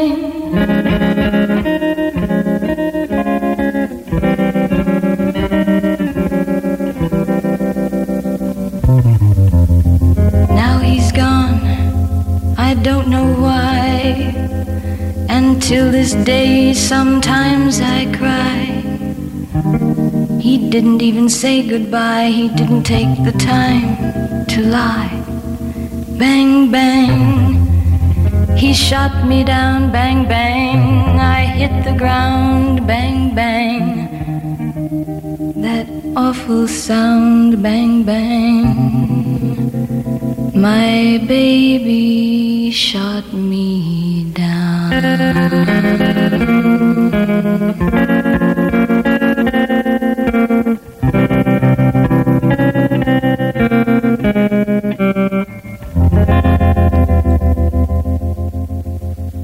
Io ho questo sogno, Francesco. ho questo sogno. Che pezzo Voglio fa- era questo? Voglio fa- beh, meraviglioso. Ma, beh, troppo bello. Eh, ho il sogno, Francesco, Rosa Maria, di fare una radio al contrario. E cioè di mettere un sacco di musica però intervallata invece che dai talk, dai fuori onda, cioè mettere degli ambientali, cioè dei panoramici, dei microfoni che riescano a, a- a catturare tutto quello che si dice in qualsiasi angolo della Ah, ah, stanza. ah, cercasi editore suicida. Esatto, cerca di editore pazzo, già è pazzo il nostro che ci tiene in onda a noi. Però detto questo, mettere degli, dei panoramici che riescano a prendere eh, praticamente qualsiasi angolo della stanza e poi intervallare i pezzi, niente disannunci, niente orari, niente saluti, niente, cioè soltanto i nostri fuori onda. Sarebbe o non sarebbe una cosa carina signorile? signorile- Signorile non lo so, però Quanto è elegante la Vabbè, dottoressa. sono, mi sono innamorato È follemente. imperdibile. Già eravamo innamorati prima, oggi che ti abbiamo avuto qua, dottoressa, sei stata Francesco veramente Rivali bellissima. giocare ancora al crossover con, eh, con Rosa Maria? Dai, l'ultima fra. Eh, sì, sì, sì, certo, certo. Beh, appartiene allo sport, al calcio. Questi è stato gli devi anche- sparare a tutte e due, È, comunque. è stata anche dura, insomma, dura. Siamo stati anche messi un po' alla berlina dopo Italia-Belgio. E sto parlando della simulazione. La simulazione nel calcio, la simulazione a letto. E Italia-Belgio c'è stato il caso di Donnarumma che è rimasto due minuti in terra senza aver ricevuto un contatto e poi sono stati tutti ampiamente recuperati ma ancora di più eh, la simulazione di Immobile durante la- l'azione del primo gol di Barella che quando la palla è entrata poi si è alzata ha cominciato a correre per festeggiare insomma di, di critiche ne abbiamo attirate tante. Eh, ci sono dei segnali che possono aiutare i giudici di gara gli arbitri segnatamente per il calcio a capire la simulazione al di là del contatto stesso proprio dei segnali del corpo e del viso Beh, ci sono dei segnali di, di dolore che sono più facilmente comprensibili, però in quel momento è difficile distinguere tra menzogna e realtà, specie nei giocatori più esperti, quindi che sanno anche fingere meglio, insomma, tra virgolette. E, perché per l'espressione di dolore, per esempio, si può fingere, eh, per dire, e, però è chiaro che se poi in un momento fai la faccia normale e ti guardi intorno e poi torni a avere l'espressione di dolore, lì ti sei fregato da solo. Quindi eh, diciamo non è sempre facile, specie poi anche proprio per l'attivazione eh, corporea ed emotiva che c'è, quindi è difficile capire anche per un arbitro o dalle telecamere cosa sta succedendo realmente. E andiamo a Rosa Maria. Invece per quanto riguarda la sfera della simulazione a letto ci sono dei segnali che ci possono far capire beh forse stai esagerando Beh, diciamo che anche lì non è sempre facile. A volte un segnale può essere la troppa veemenza, insomma, con cui si, si- si esplicitano determinate sensazioni, quando si urla troppo, quando ci si muove troppo. Quindi, diciamo, tutto ciò che è un po' esasperato, ecco, anche qui sul, sul linguaggio sia non verbale che verbale, insomma, mi viene da dire. Però in realtà non è così facile da capire perché effettivamente ci sono persone che invece eh, esprimono con molta più veemenza quelle che sono le sensazioni che provano e che non necessariamente stanno fingendo, solo l'esperienza ce lo dice. Francesco, torno a te con la considerazione che ha fatto Rosa Maria. Ti è mai capitato di analizzare eh, le- i movimenti del volto, i movimenti non tanto del corpo, ma proprio le espressioni facciali durante un amplesso? Eh, no, ma prendo nota, prendo nota e... No, guarda che. No, ma- dai, al di là di tutto il discorso, poi abbiamo parlato anche di pornografia Perché, no, stasera. ci perché mancherebbe- l'abbiamo fatta impazzire la ragazza di Francesco, cioè non vorrei che lui nel momento, nel momento capito? No, non deve farlo, o, o se vuole farlo da autodidatta ci mancherebbe. Io eh, facevo No, è una riferimento persona così carina, alla professionalità di Francesco Rifante. Paolo, au- escine un attimo, un pochino. Eh, No, potrebbe diciamo, essere. diciamo ci, sono, ci sono i segnali del piacere che sono quelli che ovviamente sono più amplificati nel momento dell'amplesso, quindi è la categoria è comunque i segnali di piacere, eh, cioè ci siamo salvati in corner, mettiamola, in corner. mettiamola così. Senti, ma dopo la cena gli siamo stati un po' più, più simpatici alla dottoressa. Assolutamente, Assolutamente. assolutamente, non vediamo l'ora anzi di farla ancora più allargata la cena con Sì, coloro sì, che sì, beh, dobbiamo, mancavano. insomma, dobbiamo fare la cena di dobbiamo- fine anno, eh. Esatto, dobbiamo estesa, estesa, estesa, estesa. Senti Francesco, l'ultima, io la, la- la tenevo già da un po', ehm, per parlare di Papa Francesco che è stato operato al, al- al colon. Lui ha fatto, non so se avete visto le immagini, io e Rosa Maria eh, siamo passati dalle parti, non siamo passati insieme, sono passato no, siamo passati insieme forse, non ricordo, dalle parti del Gemelli e c'erano, sì, c'erano tutte le truppe televisive, non ci hai fatto caso, tu c'erano tutte quante le truppe televisive. Eh, io mi chiedevo cosa fosse successo, effettivamente vedo che il Papa, il Papa è stato eh, operato al colon. Eh, a me non, non- non, non- cioè, non parlo dell'uomo di chiesa, dell'uomo del, del religioso, del capo di Stato, no, quello non mi, cioè, non mi interessa, mi interessa come se fosse un uomo eh, normale come tutti quanti noi. Eh, però è una persona che io stimo molto, nel senso che mi sembra un uomo molto cazzuto eh, dal, dal punto di vista del carattere, anche in, in un momento in cui si sta, si sta male. Se voi guardate le immagini, io le vedo la prima volta su Sky G24, è lecito che tu non le abbia viste, Francesco, non c'è problema ovviamente su questo. Ehm, lui stava male già dicendo l'Angelus, però si vedeva che stava tirando avanti. Per Mm. poi appunto crollare ed andare di corsa in ospedale per farsi operare dove sarà, l'ospedale dove sarà poi trattenuto per 5 giorni. giorni, sì. Eh, se tu avevi visto le immagini ti chiedevo che cosa avevi visto nel- nelle, nelle- nelle immagini che fanno vedere, quindi se vedi un uomo che effettivamente è sofferente sta stringendo i denti, però se non l'hai vista Francesco è soltanto, Eh, no. è soltanto un, un saluto, un in bocca al lupo ad un uomo che secondo me è un figo.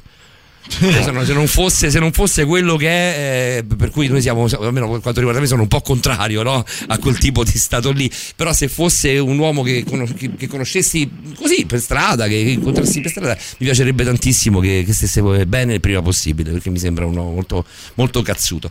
Va bene, detto questo, Francesco, sette giorni.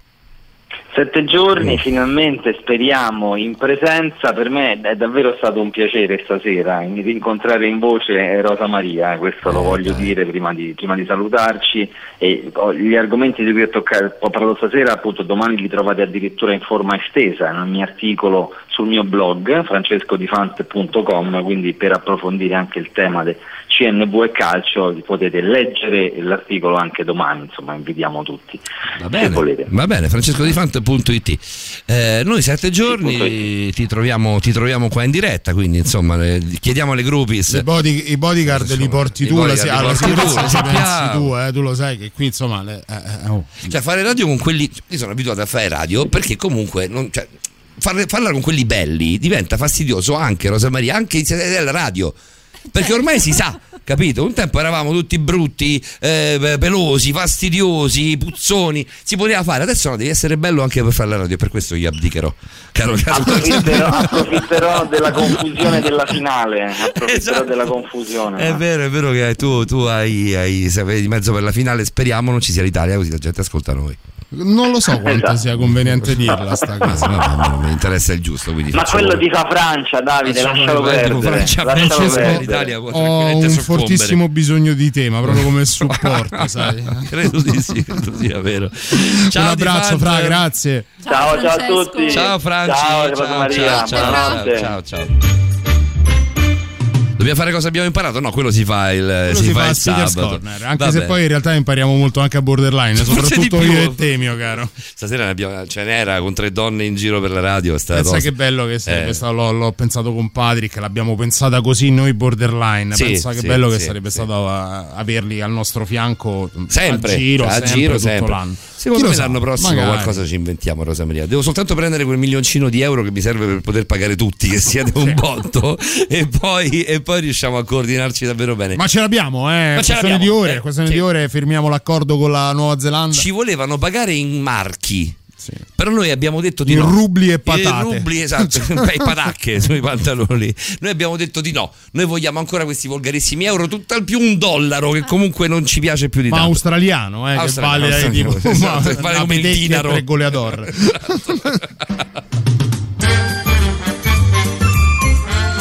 Un milione di goleador. Cioè, se io ti pagassi, che ne so, 300.000 goleador, accetteresti? Poi per rivendere. Io non avrei neanche lo spazio dove metterle Ci tutte posso queste- pensare. Pensaci, pensaci e poi, e poi vediamo di assumerti anche per l'anno prossimo. No, sei, C'è un momento, prego, Ro- sei assolutamente Rosa Maria, c'è un momento in cui puoi mettere da parte la tua eleganza e mandarci amabilmente a cagare. sì, sì. Veramente te lo- dico con il È cuore. tutta la sera Ce lo che ci meritiamo proviamo, Doc. anche. Eh, eh, tutta cioè, la sera che ci No, proviamo. poi la prossima volta quando insomma ci sarà anche un po' più di confidenza, dai. Va bene, vabbè, io me l'aspetto, il vaffanculo dell'autoressa me l'aspetto stasera. Io me l'aspetto da tutti in però Adesso, adesso io ce l'ho avuto da tanti, quindi adesso chiudiamo. Chiudiamo, siamo tutti sorridenti amici eh, e la dottoressa ci mangia vivi, sono sicuro di questo. Che, ma, quasi che, avevo, che vi avevo detto la prossima stagione? Fate finta Fai di no. finta che non mi conosci proprio, che adesso chiamo il taxi e me ne vado. Manco di fare accompagnare. Dottoressa Rosa Maria Spina, grazie, sei stata fantastica. Grazie a voi, è stato un piacere essere qui. Grazie davvero. La Grazie salutiamo davvero, la dottoressa per la stagione. No, ce n'è un'altra. C'è l'altra, c'è dovrebbe l'ultima. essere un'altra ancora? No, la salutiamo. Eh, Guarda, no. Magari facciamo l'ultimo giorno di scuola e ti facciamo uno va squillo bene, va così. bene, sì, sì. Eh? Ce lo possiamo fare? Finali, certo. Va bene, va bene, quindi non, non la vogliamo lasciare andare. Roberta Leghirini, che te lo dico a fare?